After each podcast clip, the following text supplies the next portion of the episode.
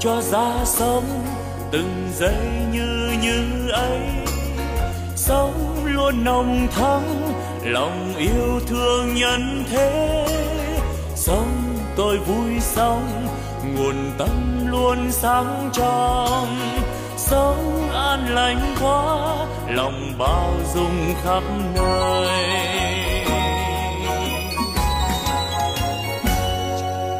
Sống tôi vui sống từng giây yêu thương quá sống tháng sống vì tha nhân nên vui sống phút như như ấy, làm cho tâm tươi sáng. Cái như như ấy, là nguồn tâm sáng soi. La la la la la la la la la la la la la la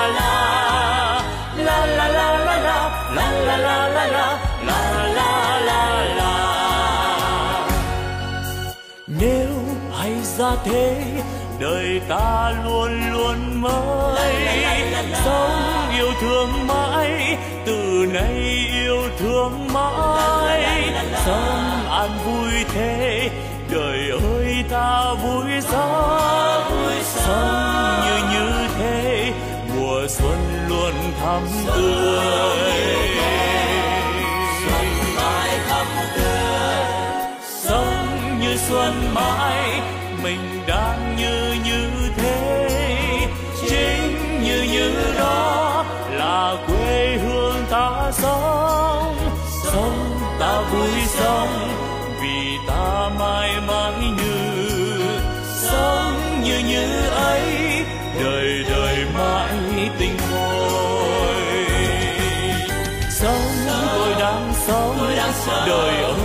bao sao vui quá. Sống tôi đang sống vì đời quá.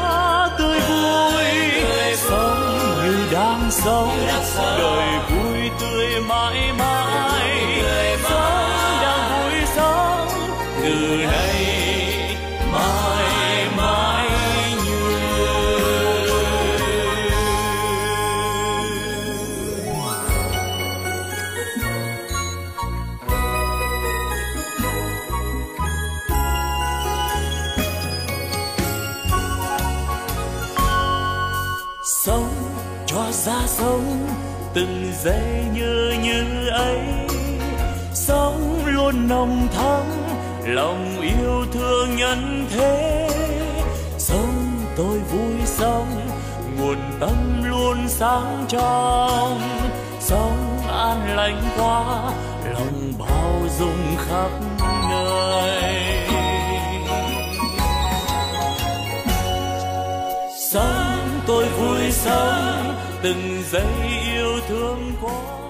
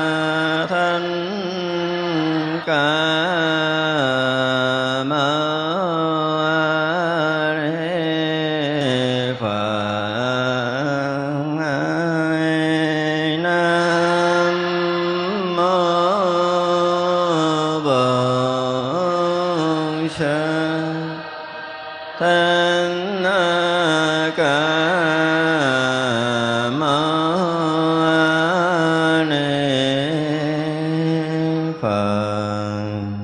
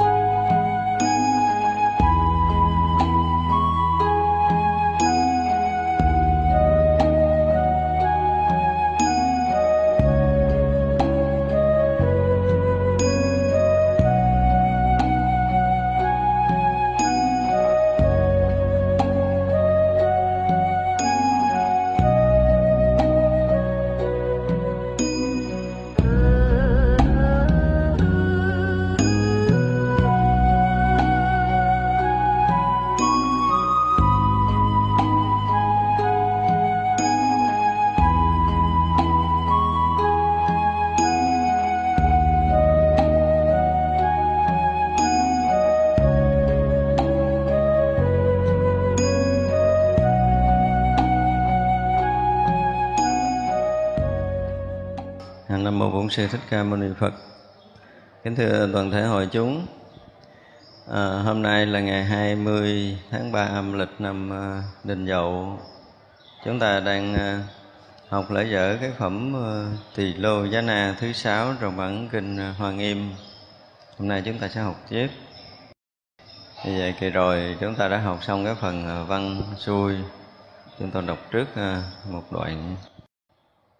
Lúc đó, Đại Quang Minh Thái tử thừa oai lực của Phật, quan sát khắp đại chúng rồi nói kể rằng, Thế Tôn, ngồi đạo tràng, Đại Quang Minh thanh tịnh, Như ngàn mặt nhật mọc Chiếu khắp cõi hư không.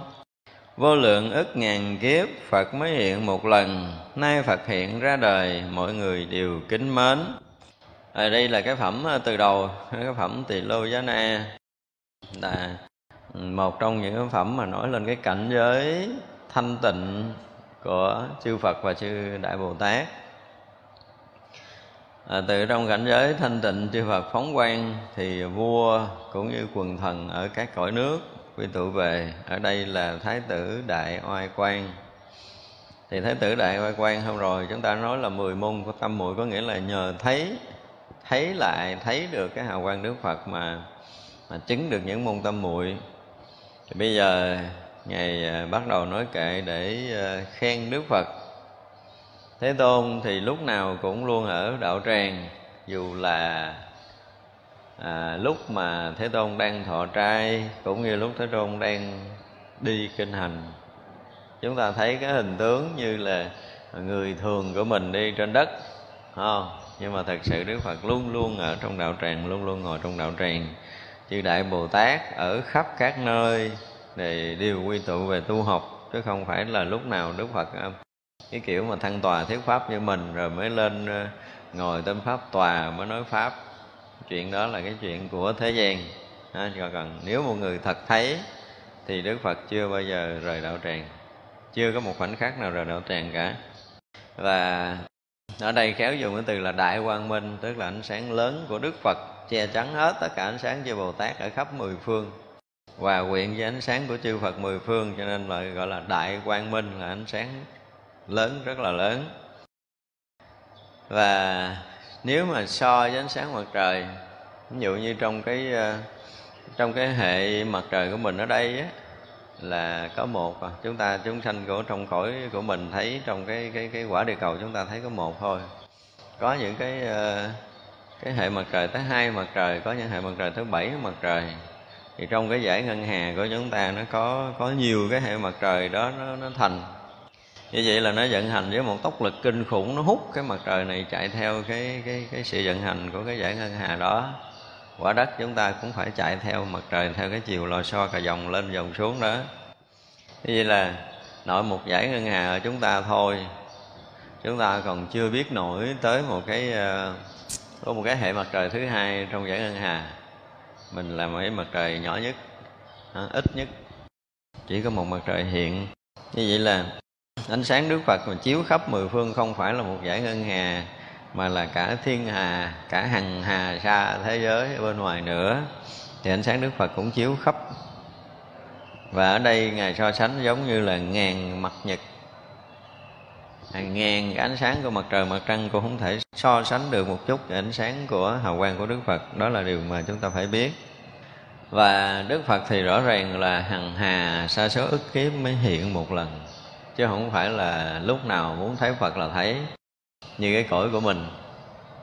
Cõi của mình thì trải qua, nếu mà tính đời kiếp thì mình phải trải qua bao nhiêu đời kiếp rồi nhiều không? Kể từ lúc đức phật thích ca thành đạo tới bây giờ là là hơn 2.500 năm rồi.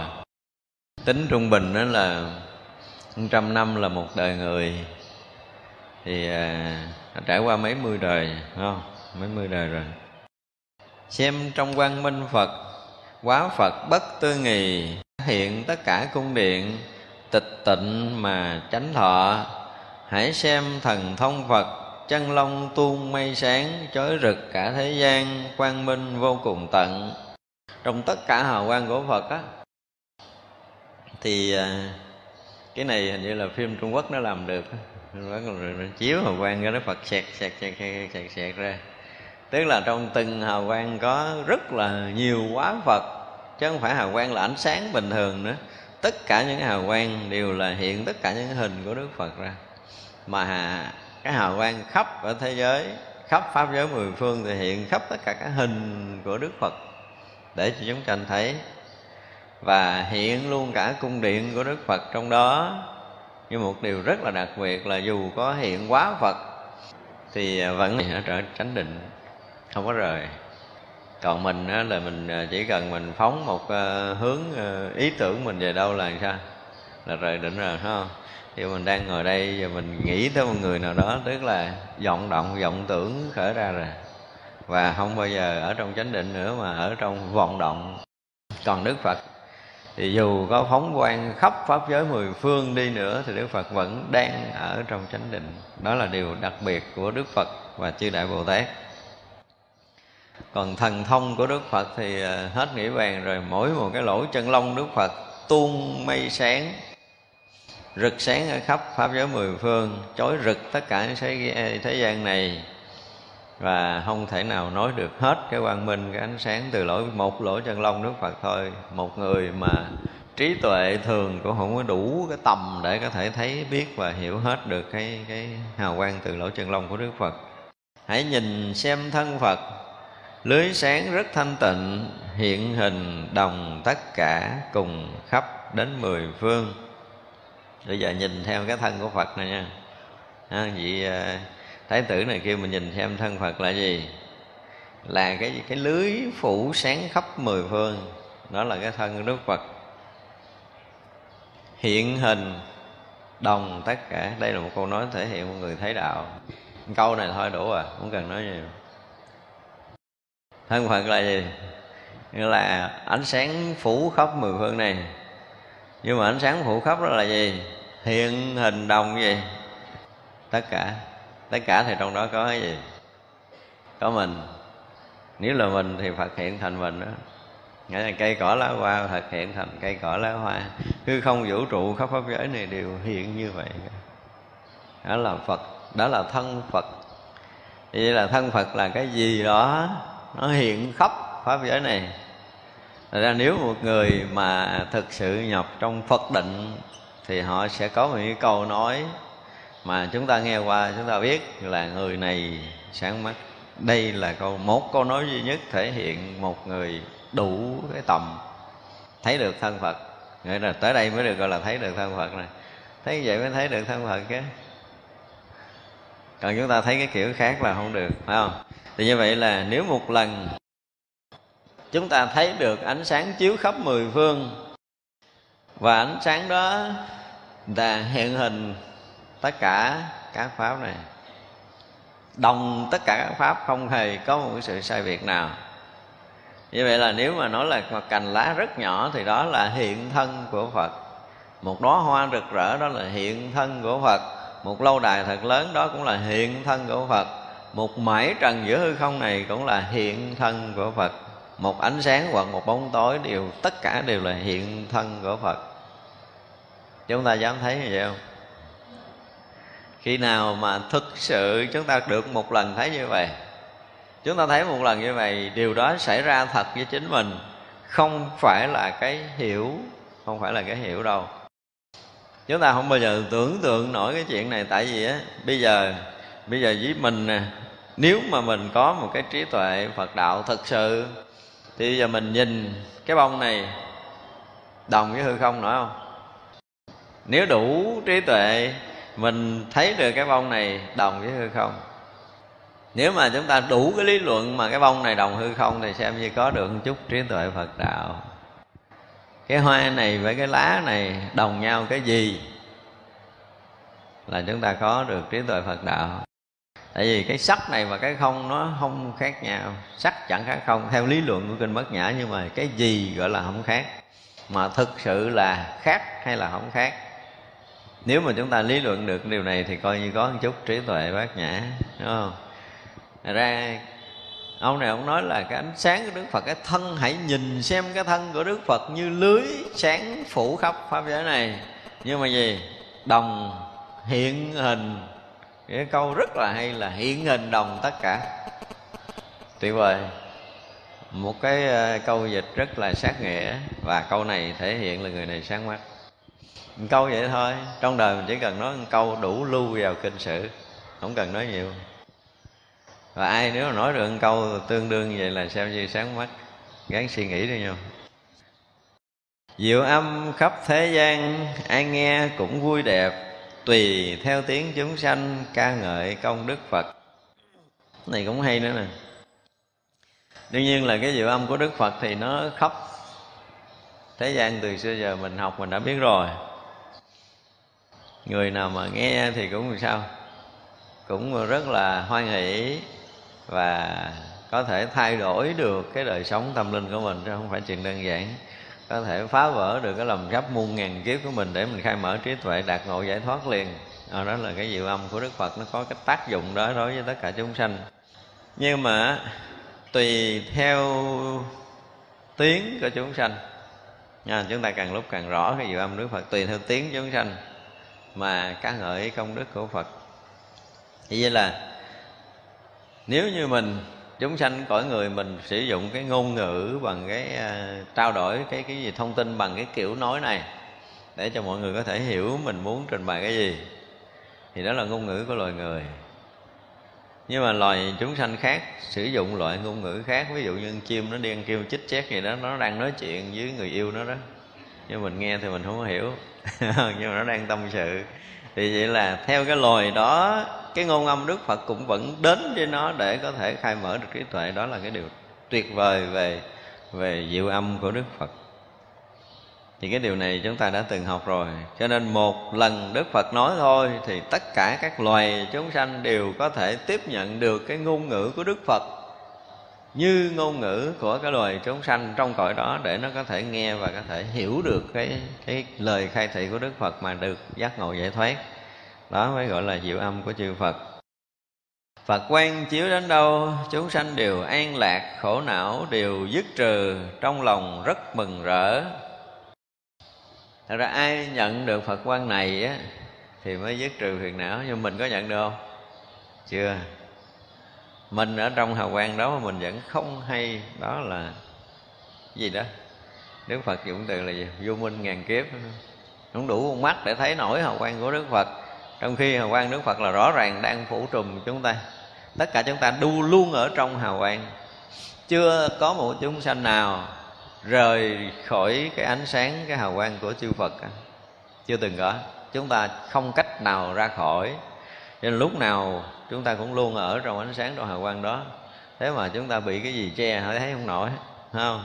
Thấy không nổi cho nên không thể được an lạc. Ở đây ngài nói là nếu mà hào quang chiếu đến đâu thì chúng sanh đó sao đều được an lạc?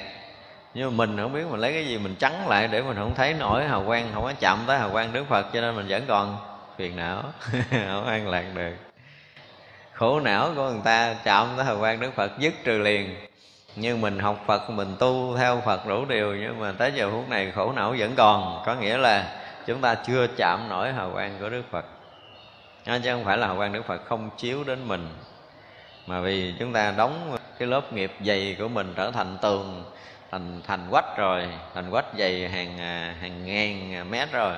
Cho nên là hào quang đức phật không soi thấu được nổi cái nghiệp của chúng ta. Đấy, đức phật mà vừa có thì xẹt anh chút ánh sáng cái mình lấy nghiệp mình che tiếp. Và nếu mà không lấy nghiệp che thì nhắm mắt không thèm thấy luôn. Cho nên hào quang của đức phật chiếu đến đâu chúng sanh đều an lạc đến đó tất cả khổ não đều tiêu trừ. Đó, mình nghe cái câu nó thuận vậy thì mình hiểu rõ ràng là cái ánh sáng của đức phật nó có một cái năng lực để có thể chuyển hóa tất cả chúng sanh. Mà ánh sáng này chính là ánh sáng của hào quang đức phật là trí tuệ của đức phật là thiền định của đức phật là thân phần của đức phật là hiện thân của đức phật. À, chưa? nó tóm lại là hiện thân của đức phật. Thì chúng ta gặp đức phật hiện thân ở đâu thì chúng ta liền dứt trừ khổ não liền. Nhưng có điều là chúng ta không gặp được. Chưa từng gặp chưa từng mộng gặp. Thành ra là khổ não vẫn tiếp tục còn.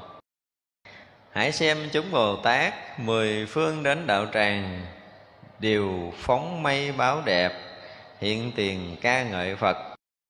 Đó nó khắp mười phương thế giới thì các chúng bồ tát đều hướng đến đức phật.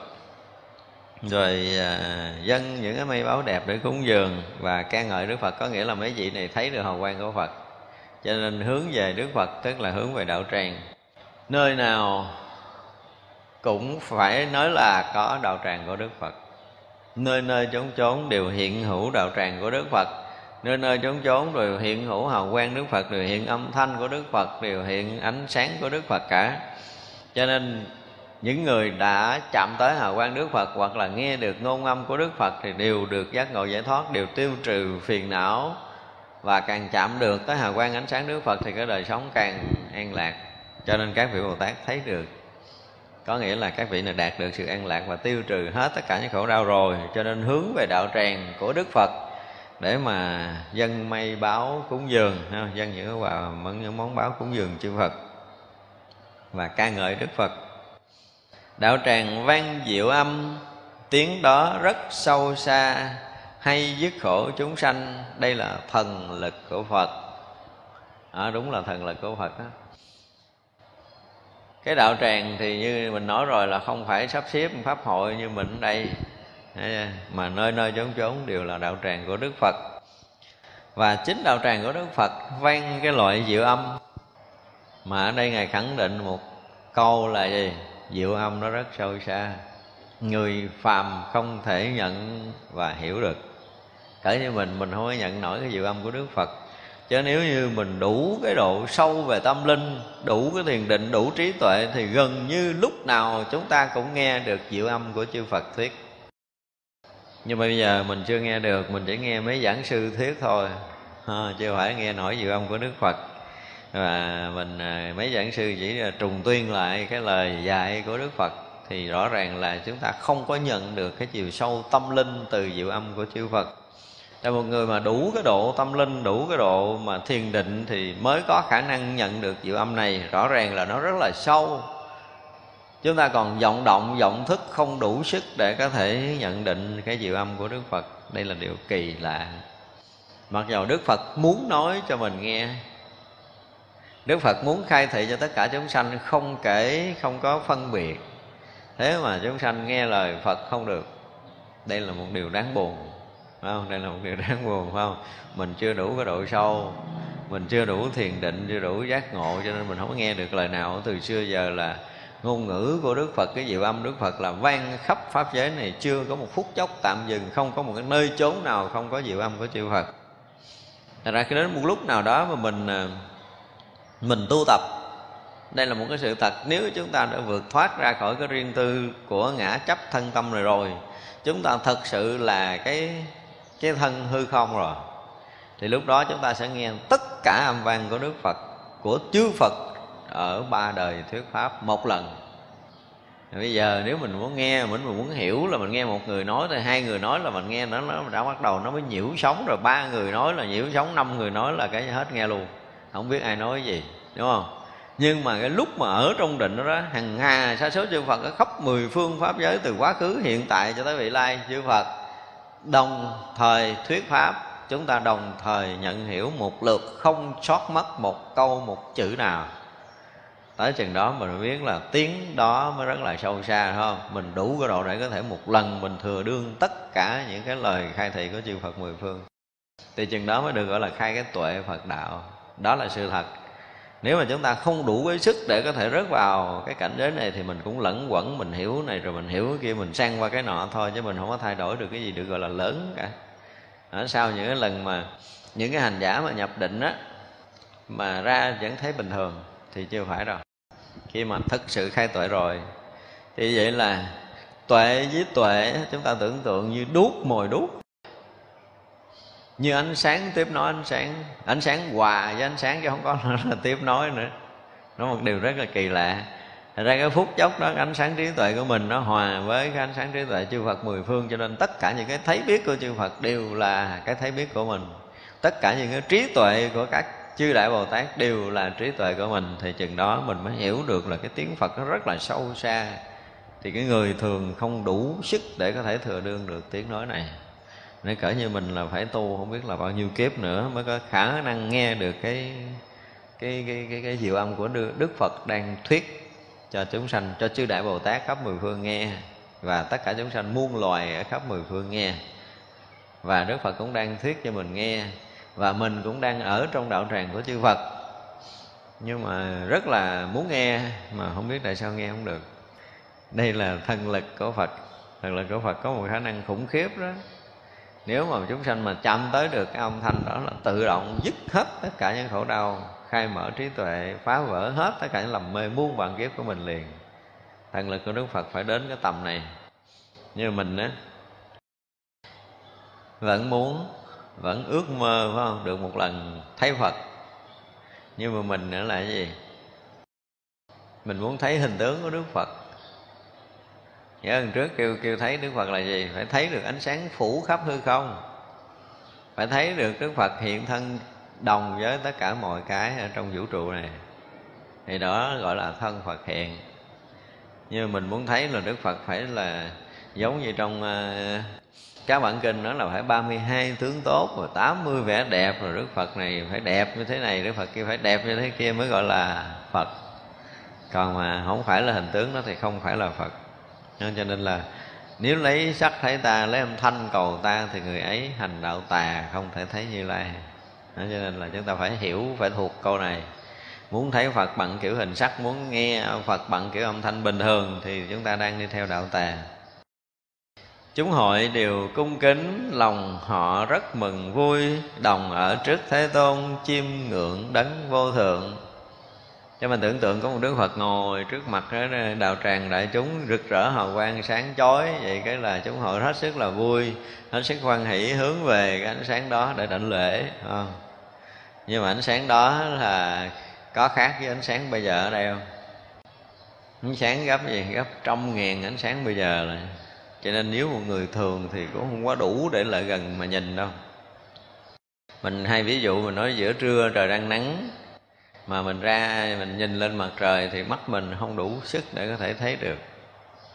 Thì chư thiên cũng vậy á, chư thiên mà những người mà thiền định kém kém á, thì ở xa thôi. Tức là mình nhìn à, bây giờ mình nhìn à, mặt trời xéo xéo thì chư thiên cũng ở xa xa đâu đó nhìn. Những cái, có một số loài chư thiên không đủ sức để có thể nhìn thẳng đức phật nhìn nó hào quang sẹt sẹt bên ngoài thì được. Thì đó là cái điều mà để chúng ta phải biết gọi là đại quang minh của đức phật. Sáng chói, gấp hàng ngàn cái ánh sáng mặt trời so lại thì với công phu thiền định mới có thể thấy được. Bằng cái thấy mà không bằng con mắt thì mới có khả năng là thấy nổi. Chứ còn nếu mà vẫn thấy bằng à, nhục nhãn thì chúng ta không có đủ sức để có thể thấy được cái điều này. Chư phật tử, lúc thái tử đại oai quan nói kệ, do thần lực của phật tiếng của thái tử vang khắp thế giới thắng âm. Tức là ngồi đó nói thôi. Tại vì bây giờ, ví dụ như mình ở đây, mình muốn nói cho cái hội chúng này nghe nhỏ trong không gian khoảng một ngàn mét thì gắn đủ mấy cái lo đó, đúng không? Nhưng mà lỡ có một cái không gian tới hai ngàn mét thì phải gọi là phót đại âm thanh lớn lên thì mới có thể nghe được. Như vậy là thái tử đại oai quan này nói trong chúng hội, tức là ngồi chỗ nói thôi. Mà nhờ thần lực của đức phật khắp thế giới, khắp thế gian đều được nghe lời nói này. Đó là thần lực của chư phật làm được điều đó. Không, còn mình nếu mà sử dụng theo cái kiểu mà thế gian thì sử dụng điện để dụng dụng lo phóng thanh phó đại lớn hơn là cùng. Và cũng không đi được bao xa. Quốc vương hỷ kiến thiện huệ sau khi nghe lời kệ rất vui mừng. Nhà vua quan sát các quyến thuộc rồi nói kệ rằng hỡi tất cả chư vương vương tử và đại thần các tể quan thành ấp phải mau họp lại đây. À, vua là bắt đầu à, họp quần thần lại để bắt đầu chuẩn bị được nghe đức phật dạy. Phổ cáo trong các thành mau đánh trống truyền rao hợp tất cả mọi người đồng đến ra mắt phật tất cả các nẻo đường đều phải rung nhạc báo dắt vợ con và quyến thuộc đồng đến lễ như lai. Tất cả các thành quách phải sửa sang sạch sẽ khắp nơi dựng tràng phan nghiêm sức bằng châu báu. Đó là tiếng kêu gọi của vua phải không? Chuẩn bị ờ, tất cả những cái nơi trốn rồi cho hết sức là trang nghiêm đồng hướng về đức phật.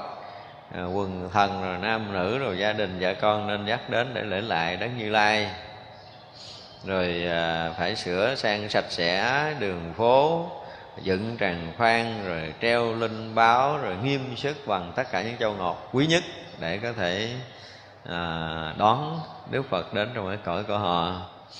Mành lưới báo văn che kỹ nhạc của bủa như mây trang nghiêm giữa hư không mọi nơi phải đầy đủ. Đường xá phải dọn sạch y phục phải đẹp xin ngồi trên xe báo tốt cùng ta đồng đến phật mỗi người tùy tự lực rải những vật trang nghiêm rợp trời như mây che cùng khắp cả không gian. À, vua kêu gọi kêu gọi là quần thần rồi trang nghiêm tất cả những cái gì đẹp đẽ nhất quý báu nhất. Bắt đầu rải lên để cúng dường chư Phật mà rải cúng dường những cái báo mà nó đầy dơ mây che đầy khắp mặt trời khắp thế gian này không có chỗ nào bỏ sót. Thì vậy là chúng ta thấy mình tưởng tượng không có mấy cái lễ lớn mình thấy à, rước ờ, các bậc tôn túc đi hai bên rải qua cúng dường rải một cái rớt cái đất nó không có thành mây phủ ở trên không? Mà những người mà có cái khả năng mà đem báo vật của mình mà rải ra mà nó thành mây văn che trên trời là mấy người này thuộc cái dạng là cũng có thần thông lớn rồi chứ không có nhỏ không? Như mình mỗi lần mình rưới qua cúng dường các bậc tôn túc nó rớt đất trơn không thành mây che trên được. Nhưng mà ở đây à, vua kêu là phải rải hoa báo phải không tất cả những cái báo mà trang nghiêm nhất rải một cái là nó sao phủ khắp ở thế gian luôn. Phủ khắp hư không không được rớt xuống cái nào.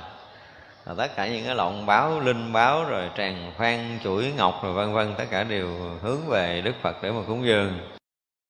Cúng dường à, chúng ta thấy ngày xưa giờ cái từ mà chúng ta chưa từng gặp là cúng dường lửa thơm. Chưa nghe đúng không? Lửa có mùi thơm cũng phải cúng dường nữa.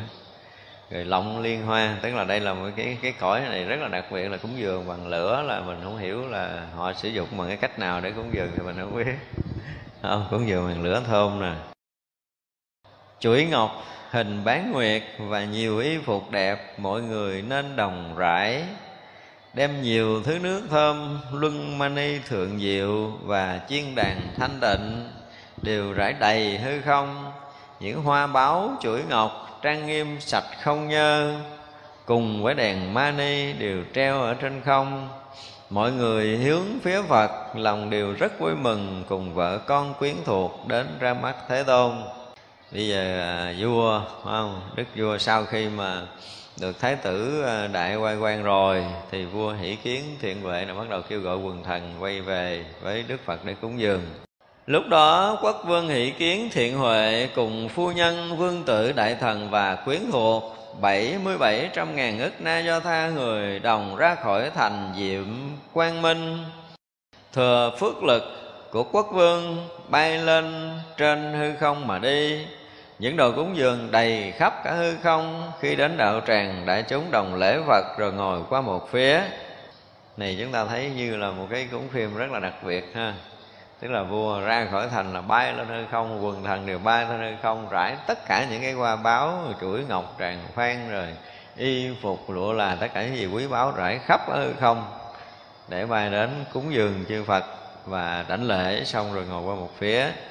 Thiện vương thiện hóa tràng, ở thành diệu hoa cùng với quyến thuộc mười ức na do tha đồng câu hội. Long Vương Tịnh Quang ở thành Cứu Cánh cùng với hai mươi lăm ức quyến thuộc câu hội. Dạ So Vương Mạnh Kiện ở thành Kim Cang Thắng Tràng cùng quyến thuộc bảy mươi bảy ức Na Do Tha câu hội. Càng Thác Bà Vương Hỷ Kiến ở thành Vô Cấu cùng chín mươi bảy ức quyến thuộc câu hội. A Tu La Vương Tịnh Sắc Tư Duy ở thành Diệu Luân cùng năm mươi tám ức quyến thuộc câu hội.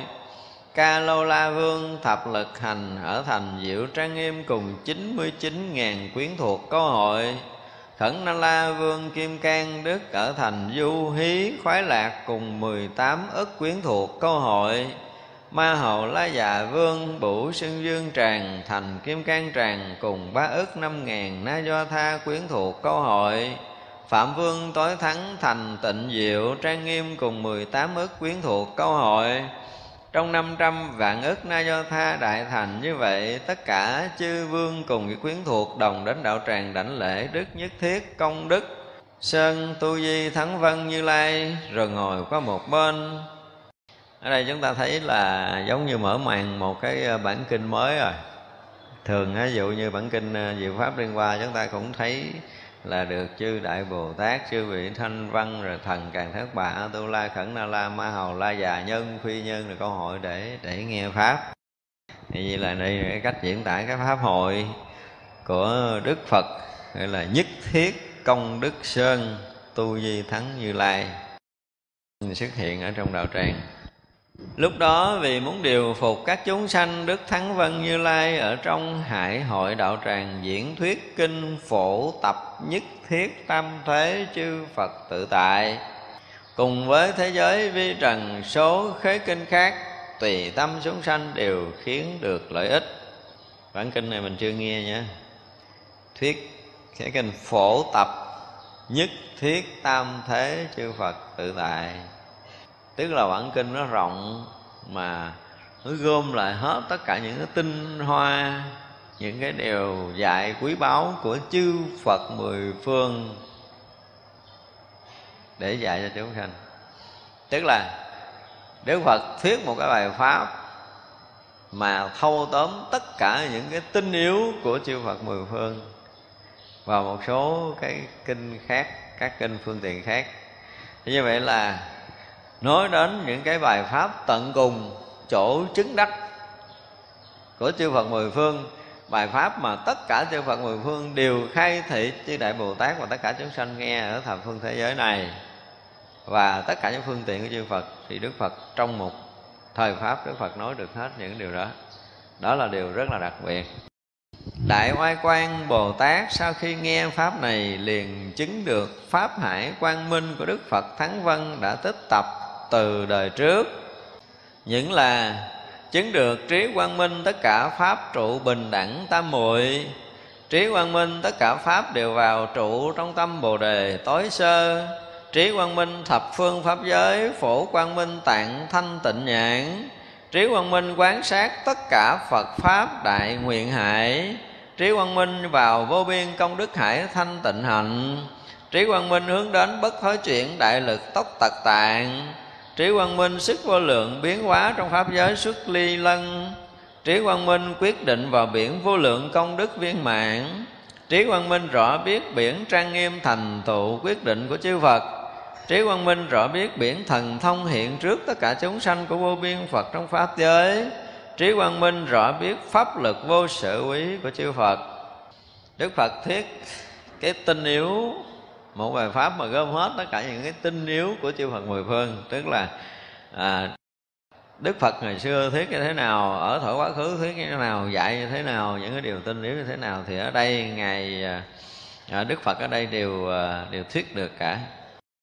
Như vậy là trong một bài pháp đã thâu tóm được tất cả những cái tình yếu của chư Phật tất cả những phương tiện đó thì có một vị Bồ Tát gọi là oai quan Bồ Tát nhờ cái bài pháp này mà được khai tuệ của mình là đạt được cái quang minh.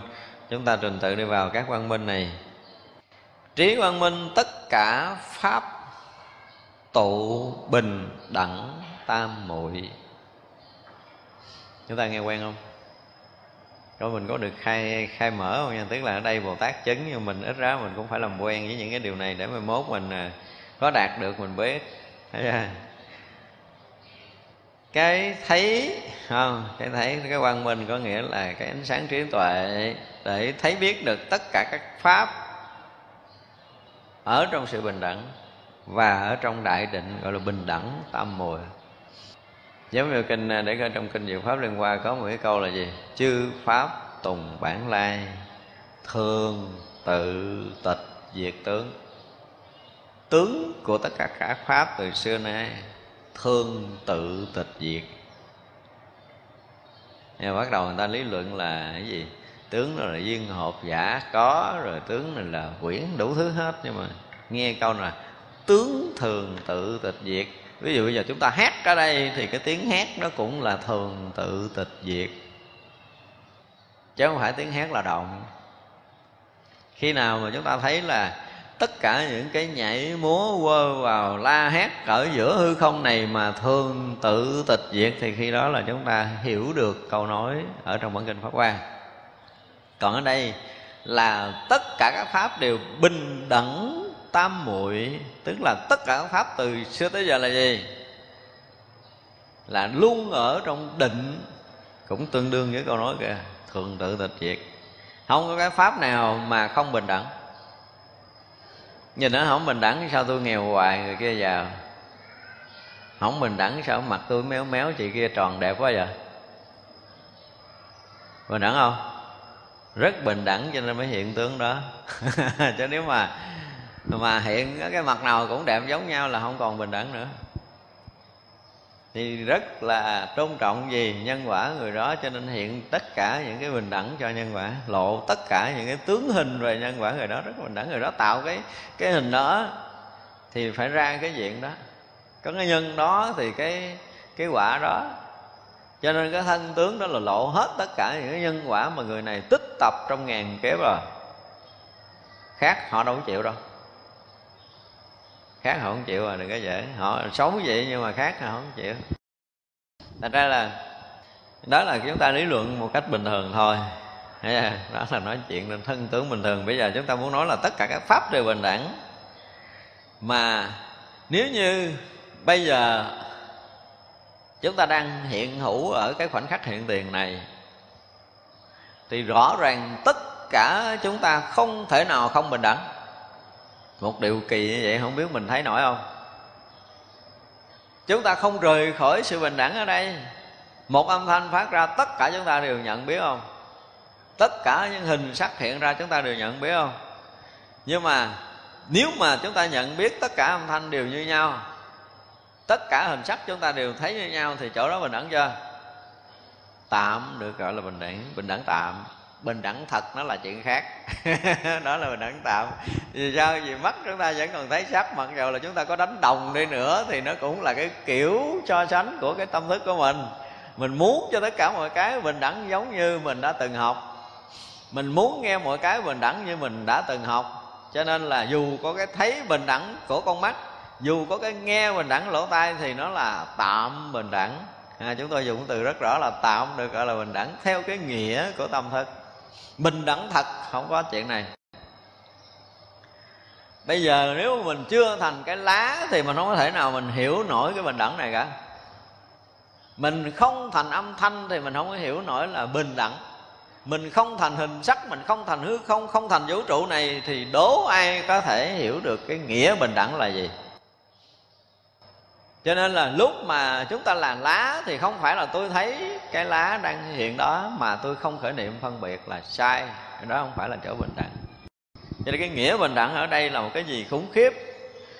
Cho nên thì này mới gọi là nhờ nghe một cái bài pháp mà thâu tóm tất cả những tinh yếu của chư Phật mười phương để có thể thấy được cái quang minh này, tức là trí tuệ thấy biết, không trải qua thiền định. Tuệ đầu tiên phải thấy được cái bình đẳng pháp giới. Tất cả các pháp đều là bình đẳng mà giống như trước nói, trở lại cái câu của cái ông mà nãy mà nói ông thì ông siêu phải nói là cái câu đó mình có thể mình đem áp dụng được khắp pháp giới. Tức là một phen ánh sáng hiện hữu khắp pháp giới mười phương và sao nữa là hiện hình đồng đẳng với tất cả các hình tướng. Thì như vậy là ánh sáng đó, nhờ cái ánh sáng đó mà lộ tất cả những tướng hình. Không phải là nhờ ánh sáng đó mà lộ mà cái ánh sáng đó nó vốn là là không phải tất cả các tướng đó không phải. Nhưng mà tất cả các tướng đều hiện hữu là ánh sáng.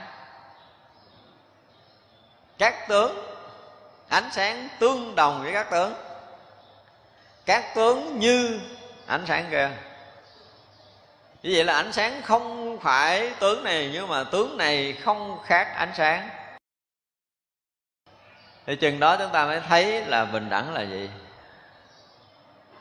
À đã nói tới tất cả các pháp đều bình đẳng là một cái chuyện mà nó vượt ngoài cái tầm để mà chúng ta có thể hiểu và nhận định. Còn một chút nhận định nơi đầu đó không phải là bình đẳng. Ở đây nếu chúng ta hiểu được các pháp bình đẳng thì cái đó không phải bình đẳng. Chúng ta biết được cái này nó không có khác cái kia cái chỗ vô sai biệt là à, chỗ nó không có phân biệt. Không phải chỗ không phân biệt thì chưa chắc là vô sai biệt. không chúng ta nên nhớ cái điều này. Mình cũng có thể nhiếp tâm để mình không khởi niệm được. Năm mười phút, thậm chí là năm ba chục ngày, thậm chí là năm ba chục năm, thậm chí là năm ba ngàn năm. Nhưng mà chỗ đó vẫn chưa phải là chỗ vô sai biệt. Báo cho biết mấy người mê định. Mê định thì còn mình và còn cái định đó. Còn mình cái không mênh mông. Nhưng mà cái không mênh mông này nó không phải tất cả các hình sắc. Khi nào cái không mênh mông đó là tất cả hình sắc thì người đó mới đạt tới cảnh giới vô sai biệt không có đơn giản. Nói vậy chứ mấy ông nhập định là ngàn năm sau, chưa tới chỗ này. Không phải chuyện chơi. Thật ra, những cái định của những cái vị mà để theo những cái pháp tu thì dữ lắm là đạt tới cái không mênh mông, bật hết tất cả những vọng thức, vọng niệm. Có một cái rõ biết hiện tiền, nhưng mà cái rõ biết đó không phải là tất cả các hình sắc, thì định đó vẫn chưa đạt được đại định của phật muốn nói. Chưa đạt được cái bình đẳng ngay hiện tiền bình đẳng hiện tiền là cái gì? Là không có khởi niệm phân biệt, đúng không? Là cái này nó không có hơn cái kia, cái này nó cũng ờ, cái tánh này cũng ờ, không. Thì cái này cũng tánh không, cái kia cũng tánh không. Thì cái không tự tánh là bình đẳng. Lý luận kiểu đó không phải là lý luận của thề lý luận bao phải, tại vì bí lối rồi. Chứ còn mà thực sự là không phải như vậy. Nhưng mà lâu nay chúng ta học thiền cái kiểu đó nhiều lắm rồi đó. Các pháp là tự tánh không, cho nên tự tánh không là bình đẳng nói chuyện vậy nít ba tuổi không nói được, nhưng mà cái thấy là khác.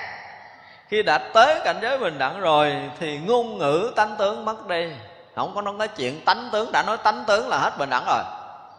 Anh còn thấy có tánh, còn thấy có tướng thì sao anh bình đẳng? Mà còn anh thấy là còn cái không có khởi niệm nữa thì còn đủ thứ trên đời. Cho nên thiền đó là bỏ đi, học coi chừng đi lạc. Không có cái chuyện tánh tướng khi hiện bình đẳng là không có tánh không có tướng không có ta không có người không có ngã không có pháp không có trong không có ngoài không có quá khứ không hiện tại không vị lai. Nó chỉ là sự hiện hữu của tất cả những cái đang hiện hữu. Mà chúng ta nói là hiện hữu của tất cả những cái đang hiện hữu có nghĩa là gì? Có nghĩa là cái nào nó hiện rõ nguyên tướng của cái đó. À, không phải cái xanh thành cái vàng không phải cái vàng thành cái trắng được. Tất cả mọi cái đều hiện hữu như nó đang hiện hữu nhưng mà là tất cả các cái hiện hữu nha, chứ không phải thành một cái hiện hữu là sai. Chúng ta nên nhớ cái chuyện này, nếu mà thành một đống xà nùi thì nó không có thành cái gì. Là sai, đó là không phải có trí. Người có trí thì biện biệt được tất cả những cái mãi may đang hiện hữu đó, nguyên vị của nó. Đó phải dùng cái từ chính xác như vậy, phải không? Trí tuệ chúng ta là một cái gì đó nó tỏ thông tất cả những cái mãi may đang hiện hữu nguyên vị của nó. Đó là người có trí tuệ. Thì vậy là ngay cái khoảnh khắc hiện hữu nguyên vị là là gì? Là bình đẳng. Mà cái này không thông qua cái thấy biết của thân căn cho nên còn thấy bằng mắt thì không cách nào bình đẳng được. Còn nghe bằng tay cũng không thể nào bình đẳng được biểu hay gì đó. Mấy cái câu biểu ngữ bình đẳng là những cái câu gạt người. Không nói cái chuyện đó được, không có có đâu. Đừng có nằm mơ. Đừng có nằm mơ mà người ta vẽ những cái giấc mộng rất là lớn. Để dẫn một số người mà mê trong mộng đi vào người ta nghĩ là phải làm thế này cho xã hội bình đẳng. Nghĩ làm thế kia, xã hội bình đẳng đó là cái cách để gạt nhau thôi. Không có chuyện đó đâu. Bình đẳng ở đâu ra? Khi đã xuống tâm thức rồi, không có thể nào nói chuyện bình đẳng được. Mắt thấy sắc, tai nghe tiếng là hết bình đẳng rồi. Cho nên lập một xã hội bình đẳng là nói dọc. Không nói thật. Nói giống mà nhiều khi người ta cũng biết vậy để người ta gạt người khác. Tại vì mình bị sống mất bình đẳng, mình bị gì đó lệ thuộc, mình bị nô lệ, mình bị thế này thế kia, mình cảm giác là mình không còn bình đẳng về người nữa. Giờ mình đòi cái quyền bình đẳng đó, đòi đòi chơi trong ảo vọng có một cái anh cha nào đó có cái khả năng hơn mình thì cũng làm chuyện gì đó để cho mình có cơm ăn, có nhà ở, rồi mình thấy bình đẳng lắm rồi. Đó là cái cách con đường khác, phải không? Trí tuệ phật đạo không nói chuyện bình đẳng này. Dứt khoát là cái sự bình đẳng xảy ra với đạo phật là một cái gì đó muôn thở con người ta phải chết đi. Cái thấy biết của thân căn cái đã. Cái vé mà nhẹ nhất là phải chết đi, cái thấy biết thân căn, đúng không? Ngay cái khoảnh khắc này ngay cái hiện tiền này, cái hiện hữu đang, hiện hữu này là tiếng nói bình đẳng, buông thở. Nếu mà chúng sanh đủ sức để có thể, trong cái khoảnh khắc hiện tiền này hiện hữu chỉ là vậy. Hiện hữu là như thế thôi không thêm không bớt thì chúng ta sẽ hiểu được cái bình đẳng của dạng pháp. Còn nếu mình thấy thì không phải, mình nghe cũng không đúng, mình biết cũng sai luôn vậy người ta hỏi mình như vậy là không biết đúng không? Tôi nói là xin thưa tới đây rồi sẽ trả lời. Biết hay không biết tới đây sẽ trả lời. Chứ tôi trả, trả lời là thế nào cũng rớt cho tâm thức nữa. Nhưng mà phải tới cái cảnh giới mà thật không biết từ xưa tới giờ. Như vậy là nói là bây giờ mình lặng lẽ thường tri. Rồi bây giờ nếu mà tới đó mình không có tri là không đúng với phật đạo đúng không? Tôi nói là hết cái so sánh phân biệt nó đi rồi sẽ biết cái này là cái gì đừng có nói dốc. Giờ ở lặng lẽ thường tri lặng lẽ thường tri thì chèo xuồng đi ra biển tám ngàn năm sau quay lại, còn sống thì hy vọng nói chuyện được. Bây giờ trùng khơi, ba đầu sống dỗ lúc đó coi là thường tri hay là không thường tri biết liền à. Đó. để mình thấy rằng cái thấy của mình, hả chưa nó còn trong cái thức á, nó hiểu kiểu gì thì nó cũng không ra được. Bây giờ á thực tế nhất, phải không? Mình thấy đạo, mình biết đạo, mình thông trí rồi đủ hết đi. Đơn giản là ngồi ngay đây. Làm sao mình thoát khỏi cái thân? Ví dụ như bây giờ mình đang nhức cái răng làm sao mình thoát khỏi cái nhức răng này? Đó đó là câu trả lời. Khỏi cần phải hỏi gì cao hết á. Khỏi cần phải hỏi gì cao hết đó. đó bây giờ mình ra bằng cách gì? Rồi bằng cách gì? Rồi bây giờ đang ngồi đây rồi mình gọi là giải thoát thì đương nhiên là thân tâm này mình phải thoát cảnh giới, mình phải thoát, phải không thoát bằng cách gì? Thoát rồi. Đâu có nói giống được, phải không? Thân mình vẫn còn nguyên đó, tâm mình vẫn còn nguyên, mình không ra được. Thì rõ ràng là không đủ trí để có thể thấy biết bình đẳng này. Ở đây dùng một từ là cái quang minh đầu tiên của vị bồ tát này là quang minh. Tất cả pháp tụ bình đẳng mà tam muội. Đương nhiên bình đẳng là tam muội rồi. Tam muội đạt tới chánh định này mới được gọi là bình đẳng thì chánh định này không có nghĩa là bất động. Mình có thể la hét âm sùm nhưng mà vẫn đang ở trong đại định đó. Thì đó mới được gọi là chánh định. Chứ chánh định mà ngồi bất động thì chưa phải. À, nên nhớ điều này. Chánh định là thường tại định không ai có thể làm cái định này lung lai được thì mới gọi là chánh. Cái chánh là không bao giờ bị mất bởi thời gian và không gian không bao giờ bị thay đổi bởi bất kỳ một cái hoàn cảnh nào. Thì đó mới gọi là chánh đó, hôm nay vậy mai khác, hôm nay nhập mê xuất thì định nó chưa phải là chánh định. Cho nên đó không được gọi là tam muội không? Chưa được gọi là chánh định. Thì như vậy là một cái người có đầy đủ cái trí tuệ thì luôn luôn thấy tất cả mọi cái hiện hữu ở khắp pháp giới này, tất cả những cái vật mà chúng ta đang thấy, tất cả âm thanh, tất cả hình sắc, những cái gì mà từ trước giờ lục căn chúng ta đã từng tiếp xúc. Nó là gì? Nó là đại định. Vì vậy là âm thanh đang nói ra, chúng ta đang nghe là gì? Là đại định. Tin nữa không? đang la hét này nè. Âm thanh mình đang nghe nó vọng động vô cái cái cái màn nhĩ mình nè. Nhưng mà đó là đại định nó tin nữa không? Không tin nổi thì tu vài ngàn kiếp nữa sẽ tin. Cái này thì có tin lắm, không có đơn giản đâu. Thật ra từ xưa giờ nói tánh là bất động bất biến bất tranh bất diệt. Tướng này tôi nói là thường gì? Thường tại định. Thường đại định. Thì mỗi âm thanh hình sắc đều là đại định. Mỗi cái hiện tướng đều là hiện tướng tam muội bình đẳng nhất như đủ cái tin này thì mới nói chuyện là tôi đủ lòng tin với chánh pháp. Nhớ, chưa? Đủ cái tin này chỉ thấy là cái tự tánh bất sanh bất diệt tất cả các tướng đều bị sanh diệt đố ai ra khỏi cái đầu này. Và hỏi hết mấy ông tu thiền, gọi là tánh bất sanh hay là tướng bất sanh trả lời liền khỏi suy nghĩ là tự tánh bất sanh bất diệt liền. Nó trả lời khỏi suy nghĩ luôn á. Giờ hỏi hết mấy ông thầy tu thiền trả lời câu đó. Mình nói cái tướng bất sanh bất diệt là ông nói là mày ngoại đạo liền.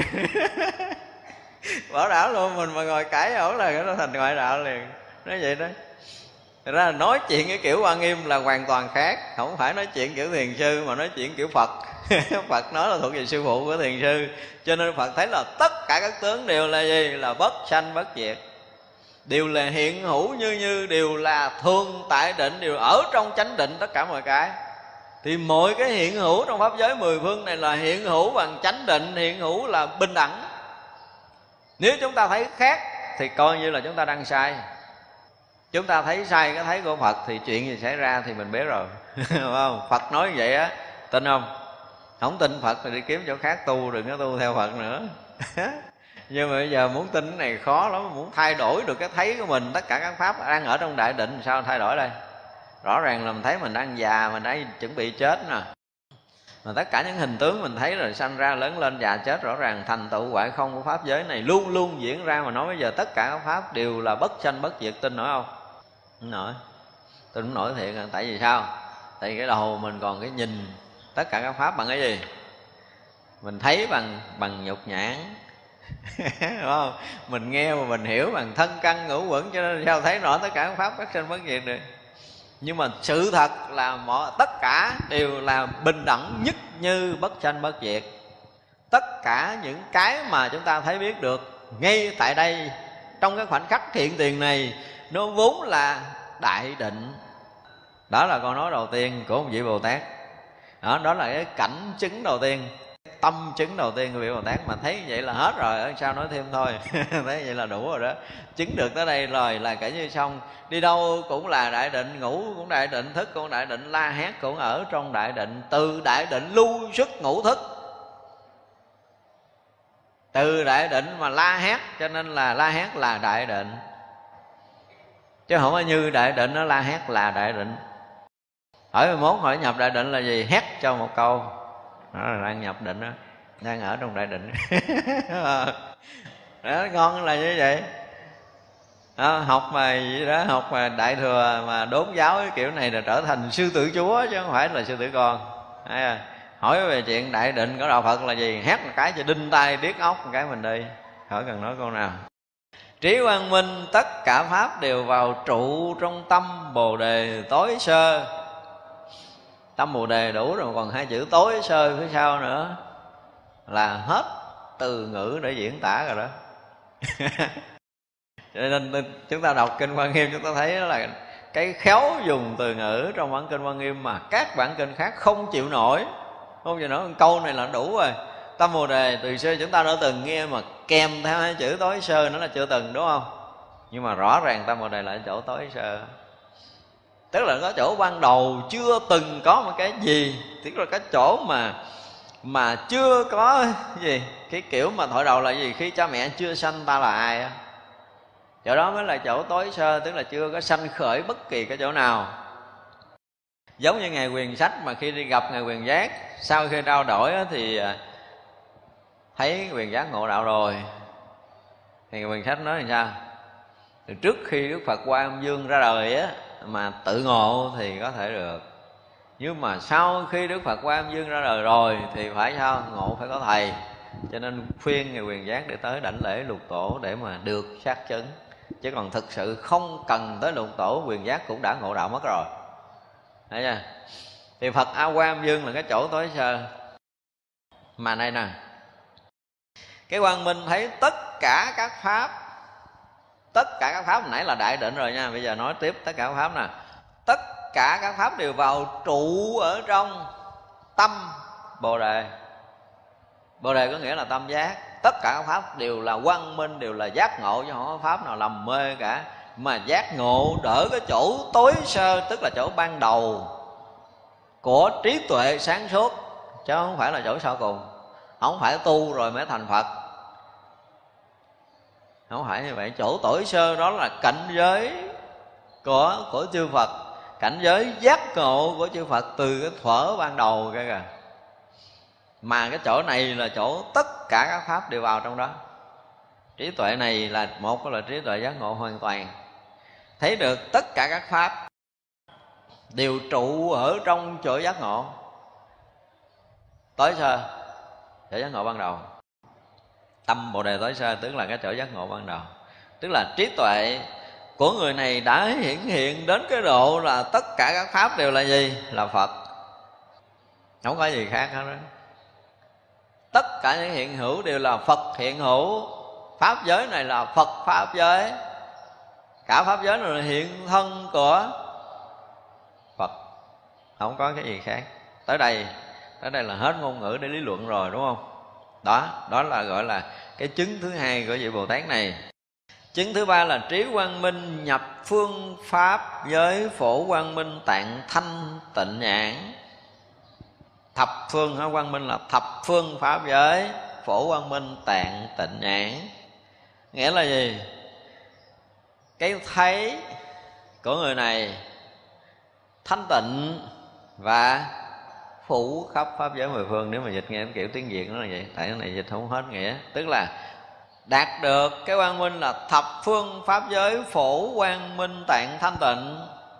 Có nghĩa là đạt tới cái cái trí tuệ, cái thấy, cái nhãn, có nghĩa là cái cái cái thấy của mình. Là gì? Là thanh tịnh tuyệt đối và sáng phủ khắp ở mười phương này trở thành cái gì nữa? Tức là khi mà chứng được cái quang minh này gì? Là người này là quang minh trùm khắp pháp giới. Nó nói đúng hơn là như vậy. Đang nhập trong cái quang minh trùm khắp pháp giới này.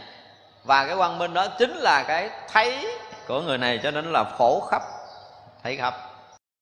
Chính quang minh là cái thấy. Chứ không phải quang minh là cái ánh sáng bình thường nữa. Không? Quang minh là cái thấy thanh tịnh trùm khắp pháp giới mười phương. Nhờ cái quang minh thanh tịnh trùm khắp giới, khắp giới mười phương đó mà tất cả các pháp đều là gì? Đều đang ở trong đại định. Tất cả các pháp đều là phật pháp. Pháp giới này là hiện hữu phật hiện hữu ánh sáng. Đó là gì? Thập phương pháp giới phổ quang minh tạng tịnh nhãn. Đó là cái chứng thứ ba chúng ta chứng từ từ. Nếu như bây giờ mà đi theo những cái bước chứng của chư đại bồ tát mà mình không có từng quen biết, rõ ràng là chúng ta không có đi sâu được trong Phật pháp. Chúng ta phải thực sự làm quen được với những cái điều này. Có hay không thì cái chuyện đó chưa dám nói. Nhưng mà ít ra những cái chỗ này chúng ta phải thấy rất là rõ. Tại vì á, khi mà học vào những cái tâm mũi sâu chư đại bồ tát là đọc qua chúng ta thấy ờ cái này được quen á. Có quen không?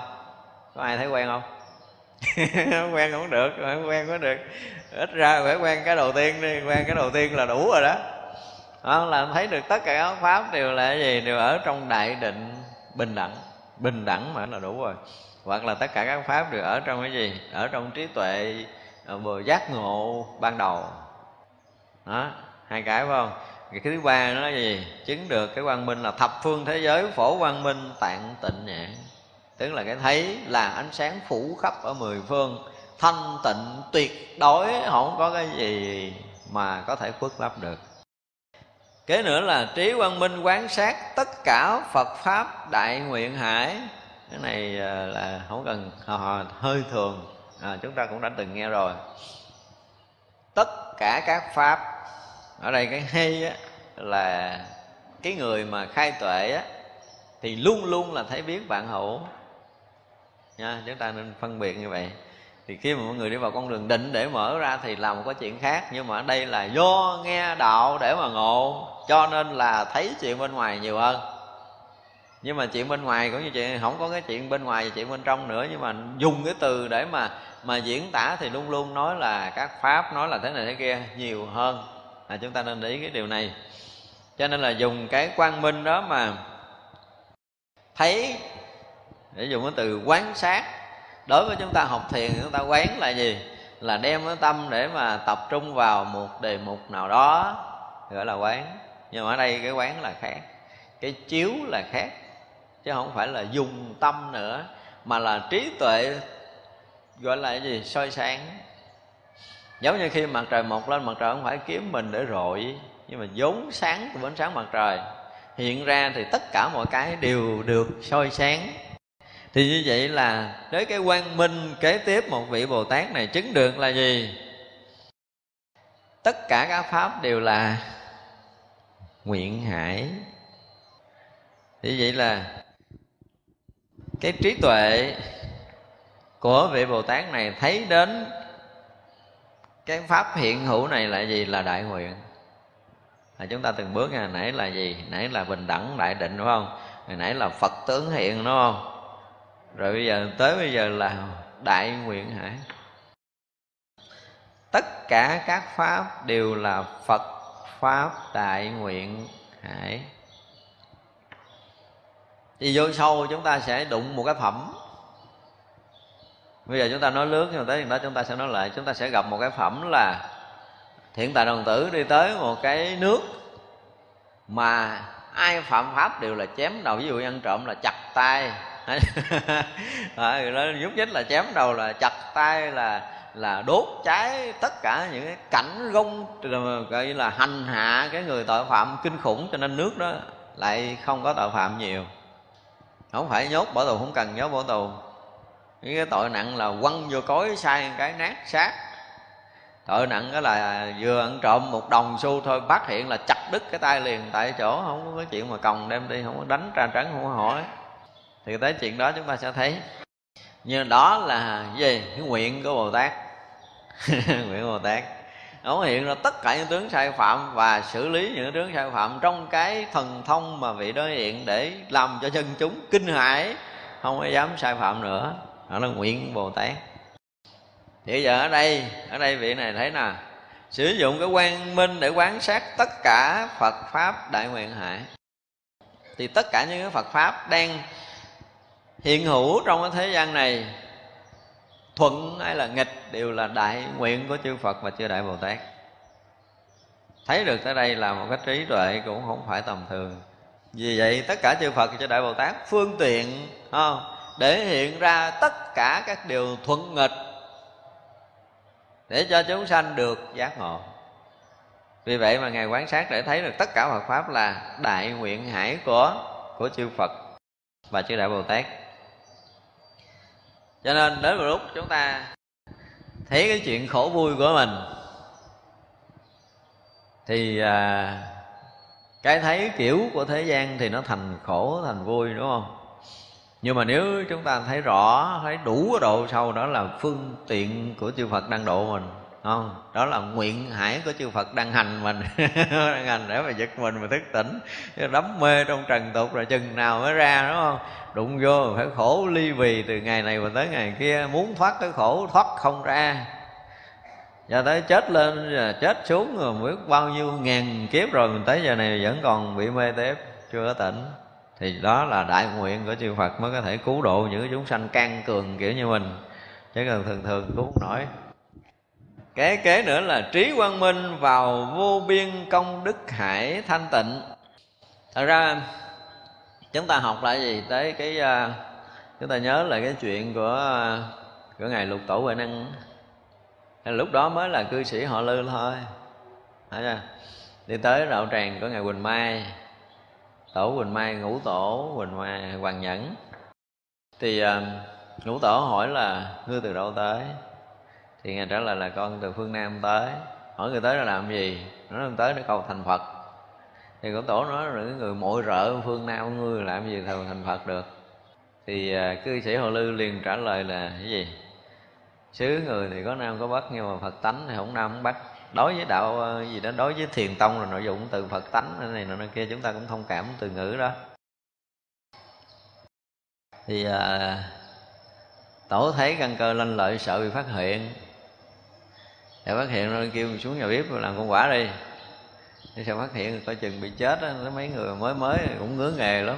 Nói thế nào cũng bị người ta phát hiện à. Thì tổ nói là tự tánh con hay sanh công đức mà. Làm cái gì? Cự lên nữa. Ờ, thấy rõ ràng là tự tánh hay thanh tịnh tự tánh hay sanh công đức mà mà mà hòa thượng dạy con làm cái gì? Nó thôi cái thằng bỏ rợ đi tao không nói chuyện với mày nữa rồi xuống nhà bếp chứ lanh lợi quá cái chừng chết bây giờ đó con. À, câu sau tổ không nói nhưng mà tổ biết là cỡ này mới có thể nói chuyện phật đạo sau này được. Nó thì như vậy là cái người mà tự thấy cái công đức sanh từ tự tánh là người có trí tuệ. Cho nên từ đầu là nó thấy tất cả các pháp trụ trong bình đẳng thanh tịnh rồi. Từ đầu là nó thấy tất cả các pháp trụ trong tâm bồ đề tối sơ rồi. Thì vậy là tới đây là gì? Là trí quang minh vào vô biên công đức hải thanh tịnh không có sai chính cái trí tuệ này mới được gọi là công đức. Chứ không phải công đức là chúng ta uh, cài cho tới hết đời này qua đời kia cứ là sáng thức dậy lo làm công quả cho, cho chiều tối rồi chiều làm công quả tới sáng sớm cho tới hết đời này qua tới đời kia thì đó cũng chỉ là phước đức thôi. Chúng ta có bao nhiêu đều tập trung xây dựng tam bảo hết thì đó chỉ là phước đức. Chưa được gọi là công đức công đức là khi nào thấu rõ được tất cả các pháp đều bình đẳng, thanh tịnh, tuyệt đối. Ha. Đó gọi là công đức. Thì vậy là công đức hải thanh tịnh là gì? Là một phen, một hành giả đã rớt ở trong cái đại định này. Vì sao sanh công đức? Điều này chúng tôi cũng nói đi nói lại rất là nhiều lần. Cái phút chốc mà một người hành giả rớt vô cái tờ, cái chỗ mà thanh tịnh, bình đẳng, tuyệt đối đó đó thì phút đó là hào quang rực sáng liền nha. Không có chơi, thấy vậy chứ không phải chuyện đơn giản đâu. Sáng bằng hàng trăm, hàng ngàn ánh sáng mặt trời xảy ra ngay cái chỗ người đó liền. Và ánh sáng đó lại tự động thông thấu ở mười phương. Cũng dám dụng từ chiếu khắp nhưng mà rõ ràng là thông thấu. Và chư đại bồ tát ở khắp nơi, có những người mà gần tới đây bị bế tắc nè, là ánh sáng này mở trí họ liền đó một bài pháp vô ngôn mà đủ để có thể khai mở trí tuệ hằng hà sa số chúng sanh khác thì tới chừng đó mới gọi là công đức. Công đức là sống ở trong cái tự tánh thanh tịnh và cái sức sống đó đủ để có thể mở tuệ người khác được giác ngộ giải đo thoát thì đó mới được gọi là công đức ở trong đạo phật. Mà không phải làm cho chúng sanh giác ngộ mà hằng hà sa số chư đại bồ tát và hằng hà sa số chúng sanh đều được giác ngộ phật đạo thì chừng đó mới được gọi là công đức. Thì ở đây là vào được công đức vô biên hòa vào được. Vô biên công đức hải thanh tịnh, có nghĩa là cái vị này đã ở trong cái chỗ thanh tịnh tuyệt đối bình đẳng như như rồi. Và chính cái phút chốc ở trong cảnh giới thanh tịnh bình đẳng tuyệt đối như như đó là một lần làm phật sự hả? Có thể nếu như mình đó bây giờ mình có giỏi cỡ nào mình thuyết pháp cho hàng trăm ngàn người nghe được, có thể hiểu đạo lý. Và nếu như mình thuyết hàng tỷ tỷ tỷ tỷ tỷ lũy thừa, tỷ tỷ tỷ, kiếp nữa thì vẫn không bằng một sát na trong lúc mà một vị bồ tát này ở trong định này. Công đức kinh hoàng như vậy. Và nếu như hòa nhập sâu được nữa vào ở trong đại định, giống như cái ngày phổ hiền hôm trước là tất cả chư phật tỳ lôi á na, tàn thân như lai nữa là hết chuyện đã bàn rồi có thể là xảy ra hàng tỷ tỷ kiếp một vị bồ tát khác ca ngợi công đức của một người đã nhập trong định này cũng không đủ sức để có thể ca ngợi hết. Cho nên là trí quang minh mà được vào ở trong cái chỗ pháp giới bình đẳng tuyệt đối, thanh tịnh tam muội kia rồi, thì công đức là không thể bàn. Cho nên là ở đây vào vô biên công đức hải thanh tịnh. Trí quang minh hướng đến bất thối chuyển đại lực tốc tật tạng. Bất thối chuyển đại lực tất tộc tạng. Tức là cái trí tuệ này thì rõ ràng là với cái thấy từ nãy giờ là không thể nào lui sụp nó được rồi. Ai mà có thể thay đổi được với cái trí tuệ này? Hết rồi. Thì tới chừng này mới được gọi là bất thối chuyện á. Thấy được tất cả các pháp đều là phật. Thấy được các khoản pháp đều là đại định.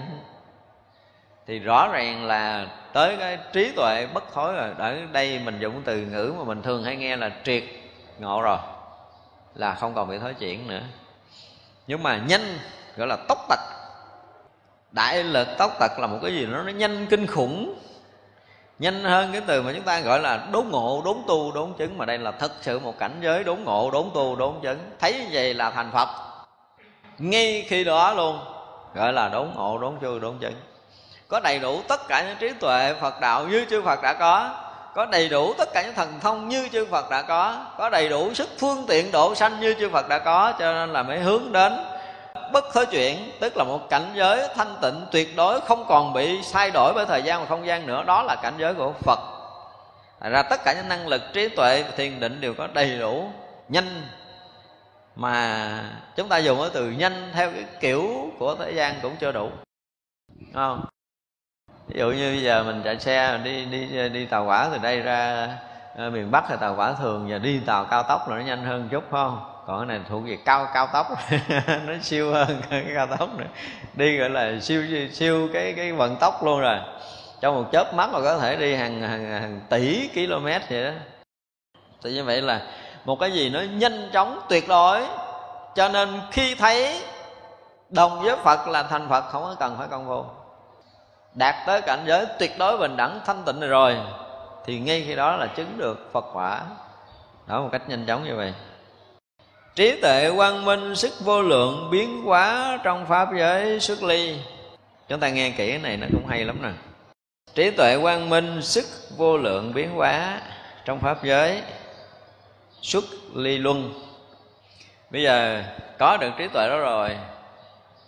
À, có được cái quang minh đó rồi bây giờ có được cái sức vô lượng biến hóa. Từ cái cõi giới thanh tịnh kia có thể xuống làm người có thể vô địa ngục, ngạo quỷ, súc sanh, có thể vô tất cả các cõi giới khắp mười phương, tức là cái sức biến hóa người này. Khi cần xuất hiện ở đâu để độ sanh như thế nào thì người này có khả năng xuất hiện ở đó. Vô lượng cái biến hóa khắp mười phương. Nhưng mà tới gì pháp giới mười phương xuất ly luân, ở trong ấn cõi cực nhiễm, họ có một cái phương tiện để vượt thoát một cách siêu tuyệt. Thực sự thì họ vốn là không có bị dính mắc rồi. Cho nên phương tiện tới cái cõi dính như mình. Nhưng mà thực sự là họ không có chỗ nào để dính. Họ không thể nào dính lại được. Gọi là xuất ly luôn. Trong luân hồi sinh tử này, họ là cái người đã vốn tự xuất ly rồi. Họ đã nhập trong cái xuất ly mà phương tiện hiện xuống cõi này. Phải nói như vậy đó, họ là cái người xuất ly. Họ vốn là xuất ly, họ không có cái gì khác cho nên đi vào trong sanh tử, họ là cái người lìa thoát, không có cái chỗ vướng động lại. Định này đủ để có thể dạo chơi trong tam giới. Mà không được, cái này là đi coi chừng bị dính á, bị kẹt ở đâu đó thì không biết. Nhưng mà đạt tới một cái là xuất ly luân này là gần như không còn cái gì có thể cột trói được, dướng mắt được, động lại một mãi may cũng không được nữa. Và khi cái thấy mà tất cả các pháp đều đạt tới cái mức mà mình đẳng tuyệt đối, định rồi thì đâu có chỗ nào vậy đâu cho nên mang thân gì cũng được. Mang hình tướng gì cũng được. Đến cõi giới nào cũng được. Sinh hoạt cái cách nào, họ cũng là cái người vượt thoát. Không bị tù động, không bị dướng lại. Cái đó là trí quang minh quyết định vào biển vô lượng công đức viên mãn. Đó, cái như cái phần trước chúng ta thấy rồi. Một biển công đức, phải không? Thì bây giờ cái trí này vào tất cả các biển công đức đều viên mãn. Bây giờ cái công đức của chư phật là gì? Công đức của chư phật là một lời đủ để có thể khai thị khắp pháp giới mười phương cho hằng hà sa số chư đại bồ tát chứng thành phật quả. Công đức chư phật nếu muốn nói là phải nói một câu tới đó. Chứ không thể nào là làm cho người này giác ngộ rồi đi theo phật để tu mấy ngàn kiếp sau mới thành phật không phải là thọ ký cho ngày xá lợi phất trải qua hàng hà sa số kiếp sau sẽ được thành phật hiệu là qua quan như lai, ứng cúng chánh minh tri mình hạnh túc, thiện thể thế gian giải vô thường sĩ đều ngự trượng phu thân nhân sư phật thế tôn, người nó không phải như vậy như vậy chưa được gọi là công đức lớn. Mà chưa đầy một khải móng tay. Có hàng hà sa số nhân hào quang. Đi đến hàng hà sa số pháp giới ở mười phương khai thị hàng hà sa số chư đại bồ tát chứng thành phật quả hàng hà sa số chư vị thanh văn đều khởi cái tâm bồ tát để đi độ tận chúng sanh. Và tất cả chúng sanh đều được khởi tâm theo đạo giác ngộ giải thoát, tu tập, chứng thành phật quả. Đó mới được gọi là công đức viên mãn. Chưa có làm một chúng sanh nào được thành phật thì công đức không bao giờ viên mãn đâu nha. Chính bản thân mình thành phật. Và phải có một chúng sanh được thành phật với trí tuệ và phương tiện diệu dắt của mình thì đó mới được gọi là công đức viên mãn. Thì đức phật, chư phật mười phương đều làm được điều này. Thật ra khi mà được thành Phật rồi thì không có gì mong muốn hơn là làm cho tất cả chúng sanh đều được thành Phật. Thì đó là đại nguyện của chư Phật và chư Bồ Tát. Không? Hồi trước nói đại nguyện phổ hiền là gì? Là chứng được tất cả trí mà chư Phật đã chứng. Đó là đại nguyện của phổ hiền. Làm cho tất cả chúng sanh chứng được tất cả các trí của chư Bồ Tát và trí của chư Phật. Thì đó là đại nguyện của Ngài Phổ Hiền. Và đó cũng là đại nguyện của chư Phật.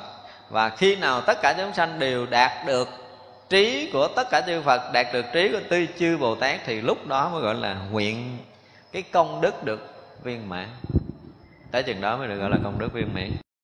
Như vậy vị này cũng chứng được công đức tới chừng đó luôn rồi. Trí quang minh rõ biết biển trang nghiêm thành tựu, hiểu quyết định của chư Phật. Cái trí này nè, hiểu, phải không? Trí quang minh rõ biết cái biển trang nghiêm thành tựu, hiểu quyết định của chư phật.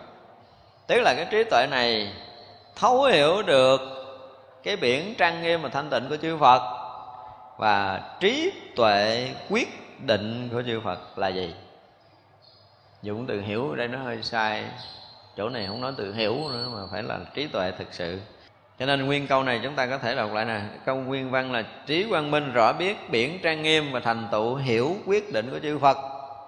Không phải, chúng ta phải sửa lại. Trí quang minh rõ biết biển trang nghiêm và thành tựu trí tuệ quyết định của chư phật. Chứ không phải hiểu thì bây giờ vị này đạt có một cái trí quang minh, kế tiếp nữa là gì? Thấu hiểu được cái sự trang nghiêm về cái sự thành tựu trí tuệ quyết định thành phật của chư phật. Phải nói dùng cái từ quyết định trí tuệ, quyết định chư phật là gì? Quyết định của chư phật là thành phật, quyết định của chư phật là làm cho tất cả chúng sanh đều được thành phật. Đó là trí trang nghiêm quyết định trí tuệ của chư phật là như vậy tức là đức phật có một cái loại trí tuệ quyết định để mình chứng được đạo quả vô thượng chánh đẳng chánh giác. Đó là sự trang nghiêm trong trí tuệ của mình. Đồng thời có cái gì, có cái trí tuệ để làm cho tất cả chúng sanh đều được thành phật như mình đã thành. Đó gọi là trí tuệ trang nghiêm quyết định của của chư phật. Mà ngài này đã nhập trong đó được luôn. Đó là khai được cái trí này. Và chính cái trí tuệ này mới nói được cái gì lớn lao chứ còn không có trí tuệ này, không biết mình làm cái gì. Cho nên cái sự quyết định của mình trong cuộc đời này là quyết định gì? Nếu đi theo con đường phật, sử dụng cái mình học theo cái trí tuệ của đức phật, trí tuệ quyết định của đức phật là gì? Quyết định mình sẽ được thành phật cái đã. Mà nói chuyện gì đó tính sao? Không, chúng ta đủ quyết định này không? Chưa đủ quyết định này là chưa phải đi theo đúng con đường của đức phật, phải coi lại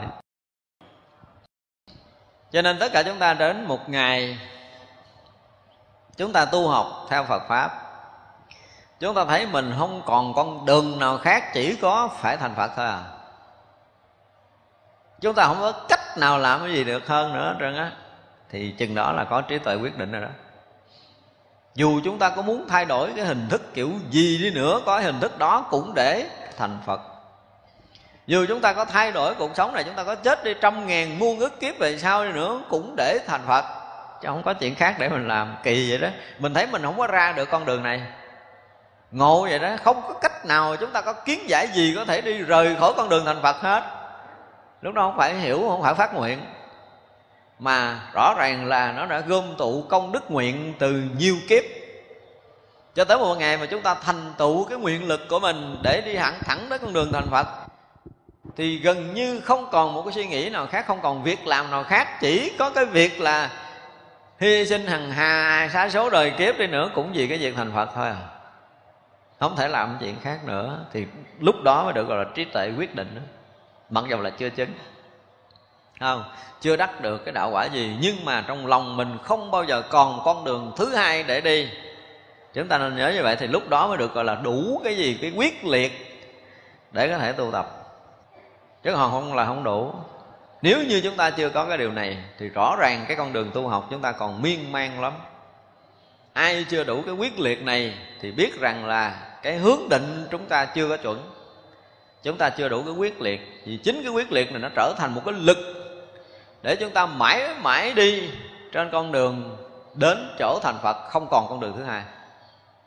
Và chắc chắn là mình không thể đi đường khác được đi cái kiểu gì bây giờ? Học có tà hoa ngoại đạo, tôi luyện bùa, luyện chú, tôi cũng vì mục đích thành phật nữa. Và rõ ràng là tôi luyện xong tôi thành phật á, chứ không phải luyện xong thành thầy bùa được. Hay ở chỗ này. Có nghĩa là khi chúng ta quyết định ở sâu trong tận gốc của chúng ta là chuyện thành phật rồi. Cho nên ở chỗ này chúng ta mới thấy ngài ngài Angulimala đúng không?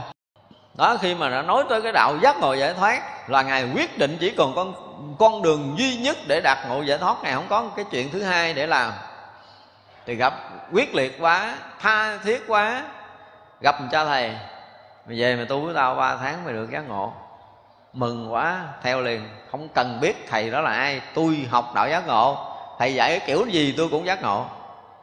Đúng không? Cho nên cuối cùng rồi, dạy thế này thế kia, thấy không có được cái gì. Cuối cùng những chuyện lộn xộn của bà vợ rồi đổ tội cho anh này. Xong xuôi rồi ông thầy bắt đầu phán phé, đúng không? Dạy một con đường cực ác. Tức là bây giờ mày ra đường mày chặt mày giết một người, lấy một ngón tay sâu. Sâu đủ một ngàn ngón tay như vậy là sẽ chứng quả. Ông này mừng quá, đây là con đường có thể làm được, dù là rất khó. Cuối cùng ra đứng ngã ba đường, gặp người nào đi ngang là giết để sâu thành sâu chuỗi ngón tay. Cũng vì mục đích gì? Giác ngộ chứ không phải vì cái tâm ác để giết người đây là cái cái khát khao, cái nỗi khát khao để giác ngộ của ngạn Gulimala nó lớn đến cái độ là bất kể chuyện gì, bất kể hành pháp nào, một cái điều quyết liệt của mình và một cái điều trung thành với lời dạy của ông thầy. Hai cái này cộng lại, ông thầy kêu mày chết là phải chết được nín thở ngay tại chỗ. Thì mới gọi là trung thành, còn kêu mình chết mà thôi, để từ từ con thở cái hả thầy là không có được không có cái chuyện đó mà thành phật giác ngộ được đâu. Cho nên chúng ta thấy cái cái cách của ngài Angulimala rất là tuyệt vời. Ông thầy kêu mày giết người ta để mày lấy cái sâu chuỗi, sâu lại đủ một ngàn ngón tay mày được giác ngộ là làm liền không suy nghĩ. Và rõ ràng chỉ có cái chuyện là lấy, giết người lấy ngón tay để được giác ngộ. Ngoài ra là ngài Angulimala không còn cái gì khác nữa. Đây còn hơn kháng thổi đầu. Nếu mà dùng cái từ thổi đầu là người này chết trong đó rồi không ra được. Cho nên khi gặp đức phật nói một câu ra liền. Bể thổi đầu. Phải nói như vậy. Rõ ràng là ổng cũng giết người ổng chờ đợi cho mình tiếng gì không? Mà giết người thứ nhất thấy cũng có thay đổi gì. Giết người thứ hai cũng thấy mình cũng đâu giác ngộ. Giết thêm người nữa cũng không thấy giác ngộ. Giết tới 999 người là ổng gần như căng thẳng lắm rồi. Tới cái phút 99 rồi. Phút mà 999 là cái phút tột đỉnh của cái sự khát khao giác ngộ. Được Đức Phật khai thị là thôi ngộ đạo liền. Cho nên gặp đó Đức Phật, không sách dao rượt theo Đức Phật. Càng chạy lẹ thì càng thấy xa. Chạy hồi đuối sức quá, chạy theo không kịp thì mới la lên, nói này cô đam ông hãy dừng lại. Nếu phận nó tao nó dừng lại lâu rồi, chỉ có ngươi không dừng. Ngộ liền, tại chỗ. Quá rồi, tới cái điểm rồi. Và rõ ràng đức phật đã thấy người này cũng tới điểm để được giác ngộ rồi tại ra khi được giác ngộ là một cái gì đó mà người ta đủ cái độ chín mùi. Cái sự quyết liệt của người ta nó tới một mức độ tận cùng rồi thì vị thầy khó một cái là ra. Còn nếu không, ra không nổi. Cho nên tại sao có những cái vị thầy cũng nằm đó mà chờ từ năm này tới tháng kia mà chưa thấy khai thị người nào không? Cũng có rất là nhiều phật tử tới chùa học đạo mà đâu thấy, đâu nghe nói ông thầy cũng giỏi thiền mà đâu nghe khai thị đâu và nếu như mà cần thầy mỗi ngày mỗi khai thị thì ngộ độc thì nhiều mà ngộ đạo thì ít. Cho nên nó chưa có tới. Nó ngộ kiểu gì đó thì mình cũng không biết. Nó đến một cái độ chín mùi nào đó, mỗi người mà học đạo phải tới một cái định điểm quyết liệt này. Cho nên ở đây là cái trí mà quyết định của chư phật. Thì rõ ràng là chư Phật quyết định thành Phật và quyết định độ cho tất cả chúng sanh đều được thành Phật. Đó là trí tuệ của Đức Phật. Trí tuệ quyết định Đức Phật là tới chừng đó trí quang minh rõ biết biển thần thông hiện trước tất cả chúng sanh của vô biên Phật trong pháp giới. Cái này mới là khủng khiếp rồi. Ông đạt được cái trí quang minh biết được đó là biển thần thông của tất cả chư Phật hiện trước tất cả chúng sanh khắp pháp giới mười phương này. Đây là một bí mật ai thấy được cái này là người đó thành phật á. Rồi ông này là có khả năng ông thành phật rồi, ông mới thấy được. Tức là chức đức phật mà sử dụng thần thông để hiện là tất cả chúng sanh ở khắp pháp giới mười phương này, chỉ có chư phật mới đủ trí tuệ thấy điều này thôi. Bồ tát thấy không nổi cái việc làm này của phật đâu. Đức phật hiện với mình để giúp mình như thế nào mình chưa chắc mình biết. Nhưng mà phải nói cả một cái đời của mình á được đức phật hiện tới mà giúp chúng ta hàng tỷ lần, chứ đừng nói hàng ngàn lần. Mình biết không? Không biết. Mình được giúp, mình còn chưa biết. Nhưng mà ngài có cái trí tuệ để thấy được tất cả những cái thần thông đức phật đã vận dụng như thế nào để tiếp độ một chúng sanh như thế nào là vị bồ tát này chứng được, đại quan bồ tát này chứng được. Đây là một điều rất là đặc biệt. Thật ra khi đức phật vận dụng tất cả những khả năng đi trong tam giới này. Ví dụ như bây giờ mình thấy á, đọc lại lịch sử của đức phật á chúng ta thấy đức phật đó là tới giờ mang bình bát đi ra đường để khất thực. Đúng không? Rồi trong kinh là nói tiếp là theo thứ lớp mà khất thực. Thì rõ ràng đức phật vẫn hiện tướng đi trước mặt đại tăng 1250 vị tỳ kheo. Đức phật đi trước. 1250 vị tỳ kheo đi làm sao là đức phật bước từng bước từng bước từng bước từng bước từng bước. Đó là cái thấy của phàm phu và theo lịch sử kiểu của phàm phu thì rõ ràng đức phật bước từng bước. Theo thứ lớp khất thực đàng hoàng, không phân biệt sang hèn. Ai tới đưa tay cúng dường đức phật đều nhận. Nhưng mà hiểu đó là hiểu kiểu phàm phải không? Hiểu cái kiểu khác thì nó là khác. Đức phật là người với cái trí tuệ giác ngộ giải thoát rồi, thấu hiểu nhân quả một cách rõ ràng tương tận không lầm lẫn một mãi may nào. Do đó, bước thứ nhất sẽ gặp một cái người nhân quả. Thứ nhất. Bước thứ hai sẽ được gặp một cái người nhân quả. Thứ hai, cách đức phật tám ngàn dặm. Nhưng mà chư tăng vẫn thấy đức phật đi đây, chứ đức phật gặp cái bà kia ở ngoài cách là mấy nước khác rồi, chứ không phải trong ấn độ. Bước thứ ba, đức phật đang đi trên đất nhưng mà gặp ông trời tức là nhân quả giờ đó là ông trời đế thích phải đảnh lễ cúng dường đức phật. Thì trong chúng tăng vẫn thấy đức phật đi phía trước cái đoàn tăng chúng mình mà lúc đó đức phật đang ở cung trời đâu xuất cả trời đâu xuất đang lễ lại cúng dường. Đó là hiện thần thông của đức phật. Đối với tất cả chúng sanh là như vậy. Bước thứ tư, Đức Phật đang cứu một người ở tận địa ngục. A Tỳ 18 tầng ở dưới đang bị đau khổ. Hết cái nghiệp đó rồi, Cần phải được một lời khai thị Đức Phật để được giác ngộ. Như vậy là chúng tăng vẫn thấy Đức Phật đi trước tăng đoàn, Nhưng mà Đức Phật đã xuống tới 18 tầng địa ngục phía rồi. Bước thứ năm là Chư vị, chư thiên ở các cõi trời họp lại để nghe Đức Phật thuyết một bài Pháp. Đức Phật vẫn đi trước mặt tăng đoàn Vũ Đức Phật đang thuyết Pháp trên cung trời á. Đó.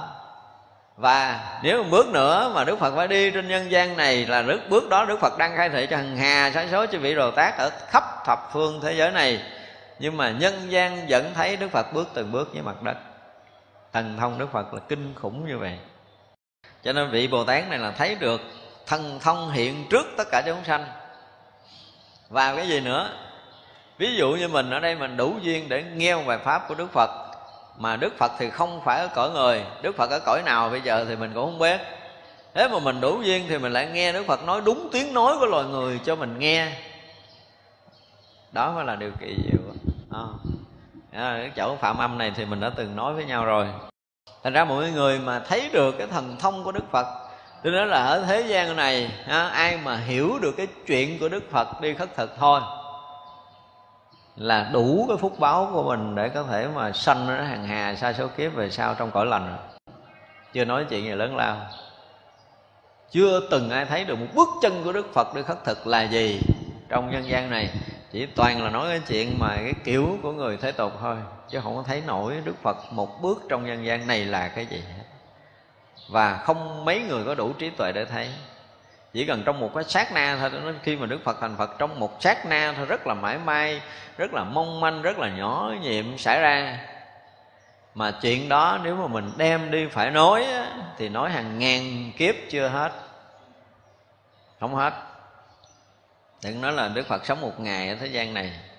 Quá nhiều chuyện để nói rồi, quá nhiều chuyện để bàn.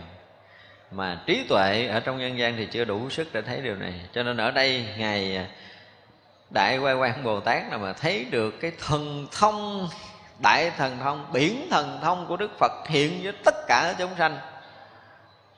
Cái gì không có từng biết đâu, phải vậy. Ví dụ như lúc mình ngủ hoặc lúc mình thức đi, mà mình đang trong cái giai đoạn tu tập đang trong giai đoạn thiền định, mà chúng ta có một cái chút trục trặc, nhưng mà cái thiện căn của chúng ta rất là thấy, mình tưởng rồi, mình ủa bây giờ mình phát huệ rồi, ha. Tự nhiên mình vừa lệch một cái, mình thấy nhưng mà không có đâu, đó là cái cái gì đó, cái thần thông biến hiện của chư Phật, chỉnh cái thấy của mình đó. Nhưng mình thấy nổi chuyện này không? Không bao giờ chúng ta thấy đâu. Lại Phật một đêm tới tám ngàn lại, hy vọng thấy được chuyện này một chút. Lại ít ít thấy không nổi. để chúng ta mới thấy rằng là gần như tất cả những cái sinh hoạt trong đời sống này của mình Đức Phật vận dụng tất cả những khả năng để mà có thể bao bọc để gìn giữ che chở và và nâng đỡ trên bước đường tu tập của chúng ta.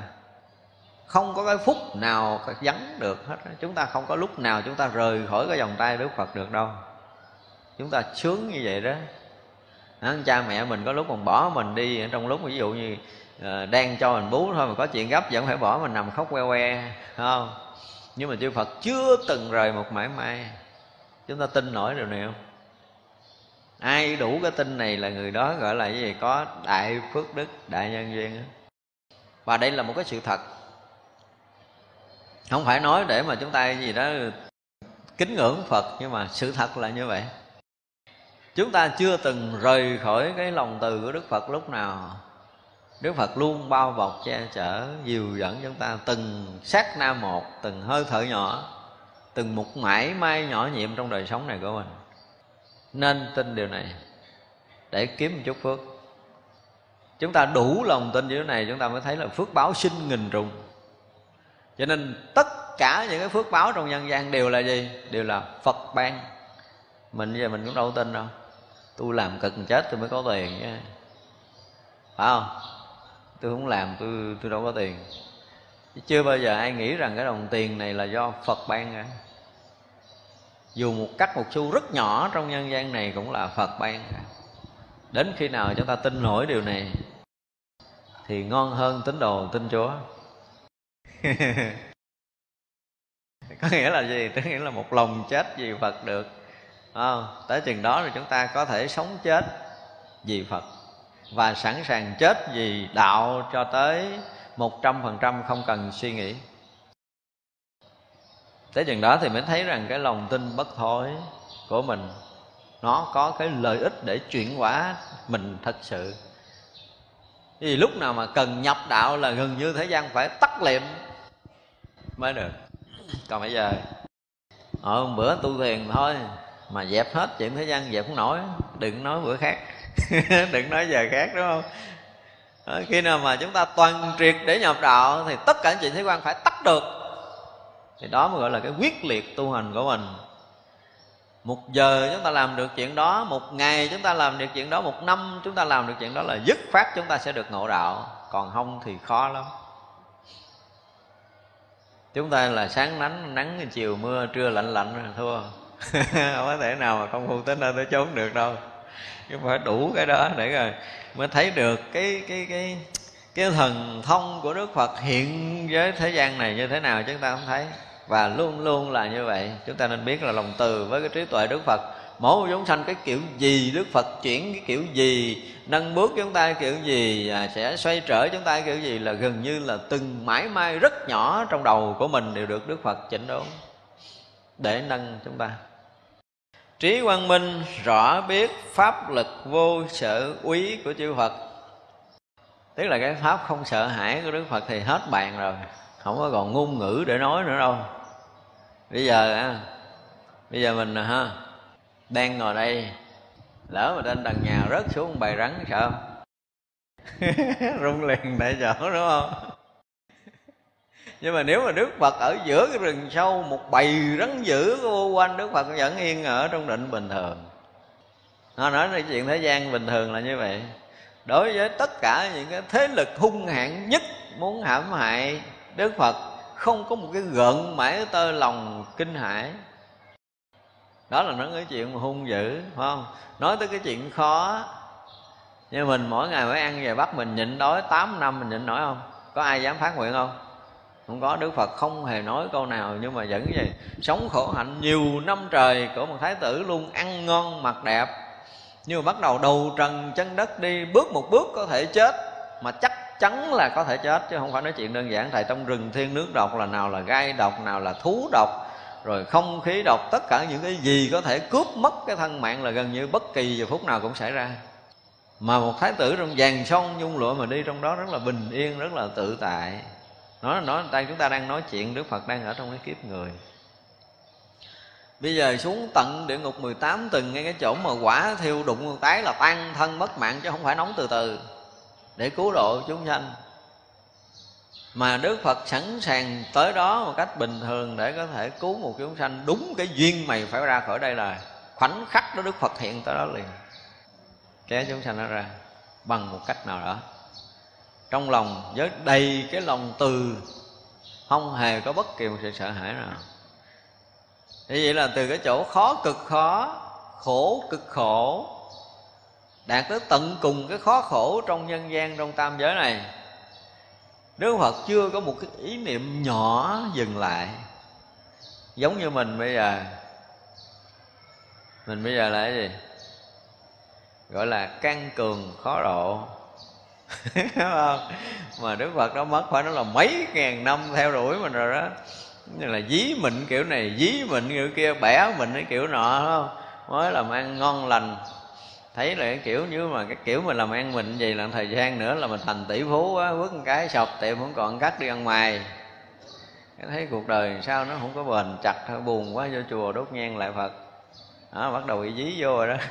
Bị dí à, đang sống hạnh phúc về cái gì đó gia đình im ấm làm ăn đàng hoàng cái tự nhiên cái nhà trái ra mà đường ở.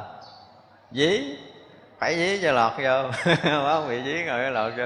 Rất nhiều cách lắm đức phật đủ tất cả các phương tiện tại vì mình chịu cỡ nào đức phật sẽ cho mình nếm mùi cỡ đó. Để rồi mình tỉnh tỉnh hồn tỉnh vía. Cho tới giờ này thì chưa có mấy người tỉnh phải không?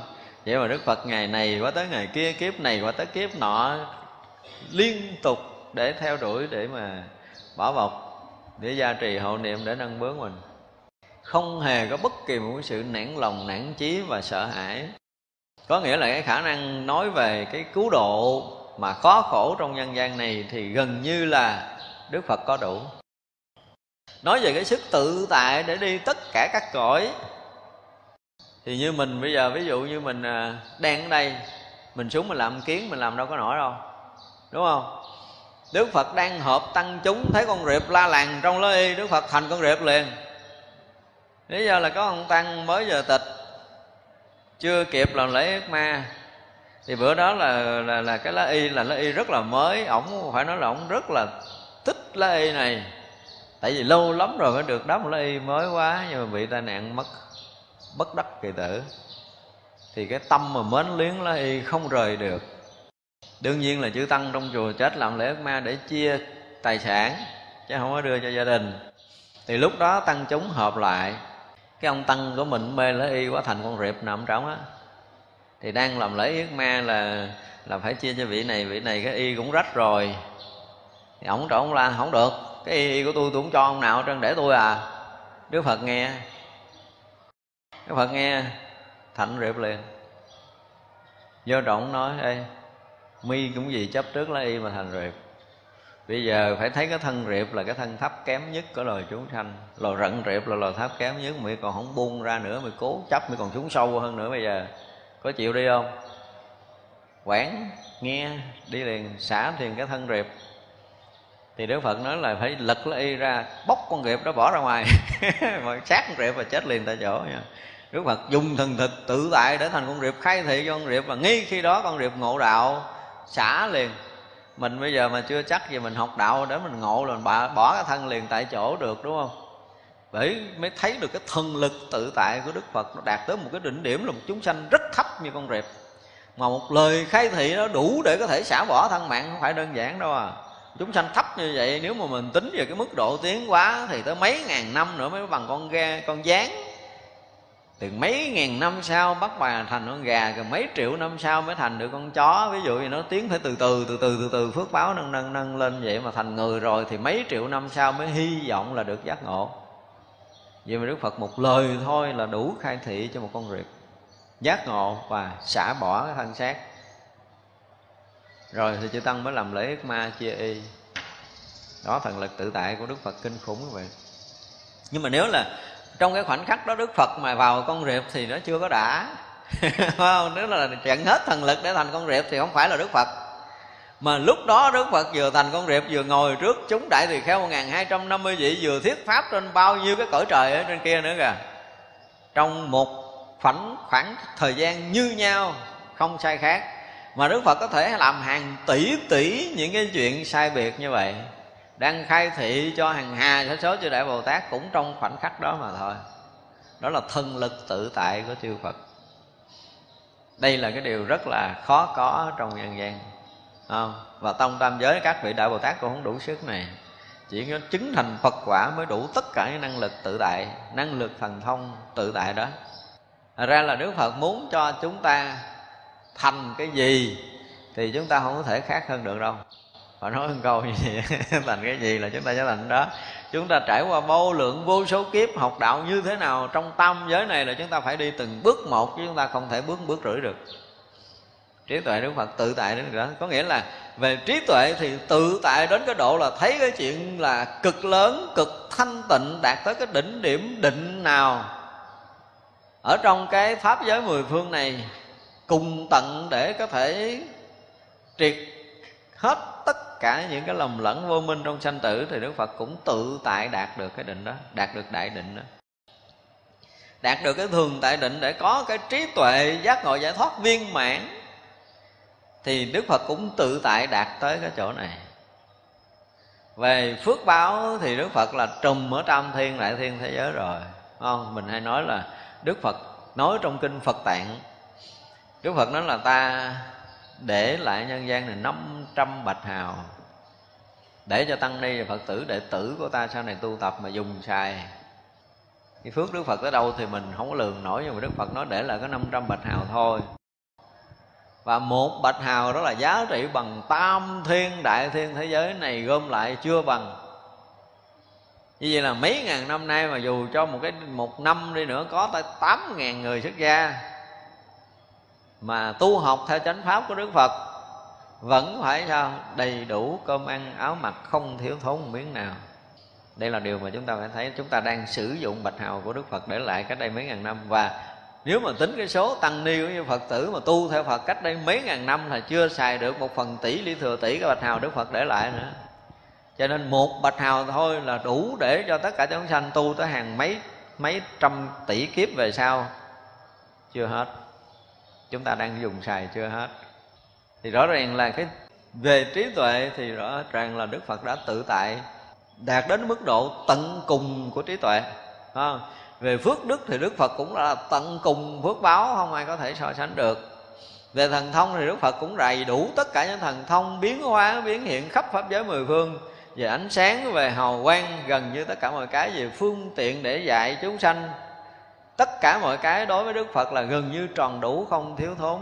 Tự tại sử dụng tất cả mọi ngôn ngữ trong pháp giới mười phương này để tận chúng sanh là không có chỗ nào có thể ngăn bích được. Nếu phật muốn tới cõi giới nào cảnh giới nào từ cảnh giới chư Phật, chư Đại Bồ Tát cho tới Thanh Văn và tất cả những cõi thấp hơn cho tới 18 tầng địa ngục khổ đau kia thì trong khoảng sát na là Đức Phật liền tự tại ra vào không có cái gì có thể chướng ngại được đó, thần thông và trí tuệ Đức Phật đạt tới cái đỉnh điểm đó được gọi là cái sức tự tại của chư Phật. Hồi buổi sáng chúng ta học tới đây, chúng ta nghỉ ha. Cái gì trong tay hồi hướng chúng ta nghỉ chúng ờ, sanh ờ,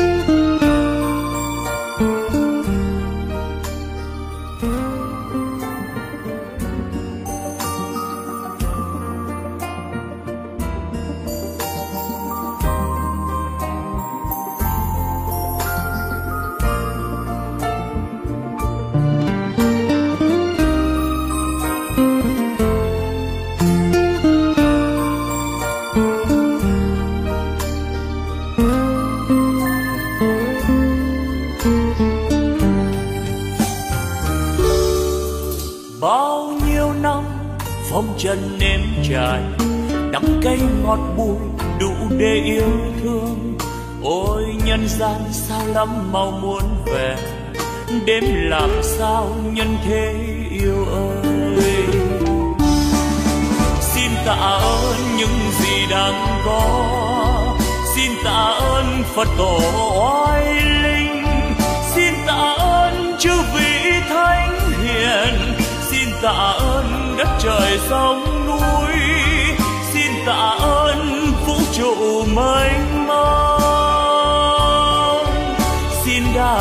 Ta xin trọng ơn tất cả, đã cho tôi hương vị cuộc đời, đã cho tôi vị ngon trần gian, đã cho tôi niềm đau nhân thế, đã cho tôi trí huệ tuyệt vời. Để bây giờ đạo đời tỏ ràng ánh đạo vang tỏa khắp nhân gian ôi cực lạc ôi, niết bàn miên việt ôi, thế giới muôn ngàn hoa rộ nở, âm nhạc reo vui khắp chốn trần gian. Nếu ai biết ta bà vui đến thế, đạo diệu màu tỏ ràng nghìn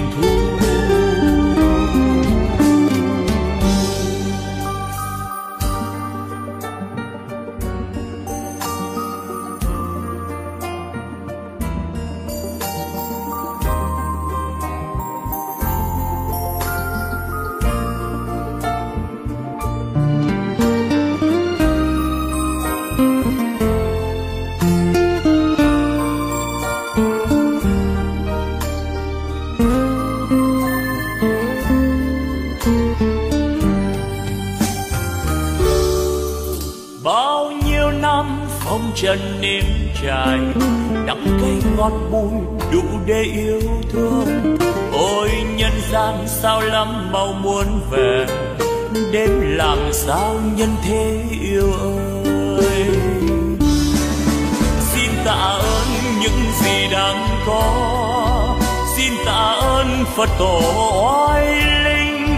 Xin tạ ơn chư vị thánh hiền, xin tạ ơn đất trời sông xin tạ ơn vũ trụ mênh mông.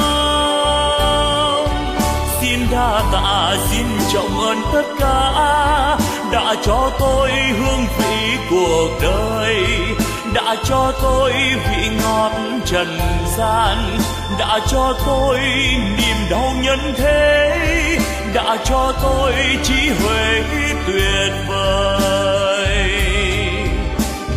bây giờ đạo đời tỏ ràng ánh đạo vang tỏa khắp nhân gian.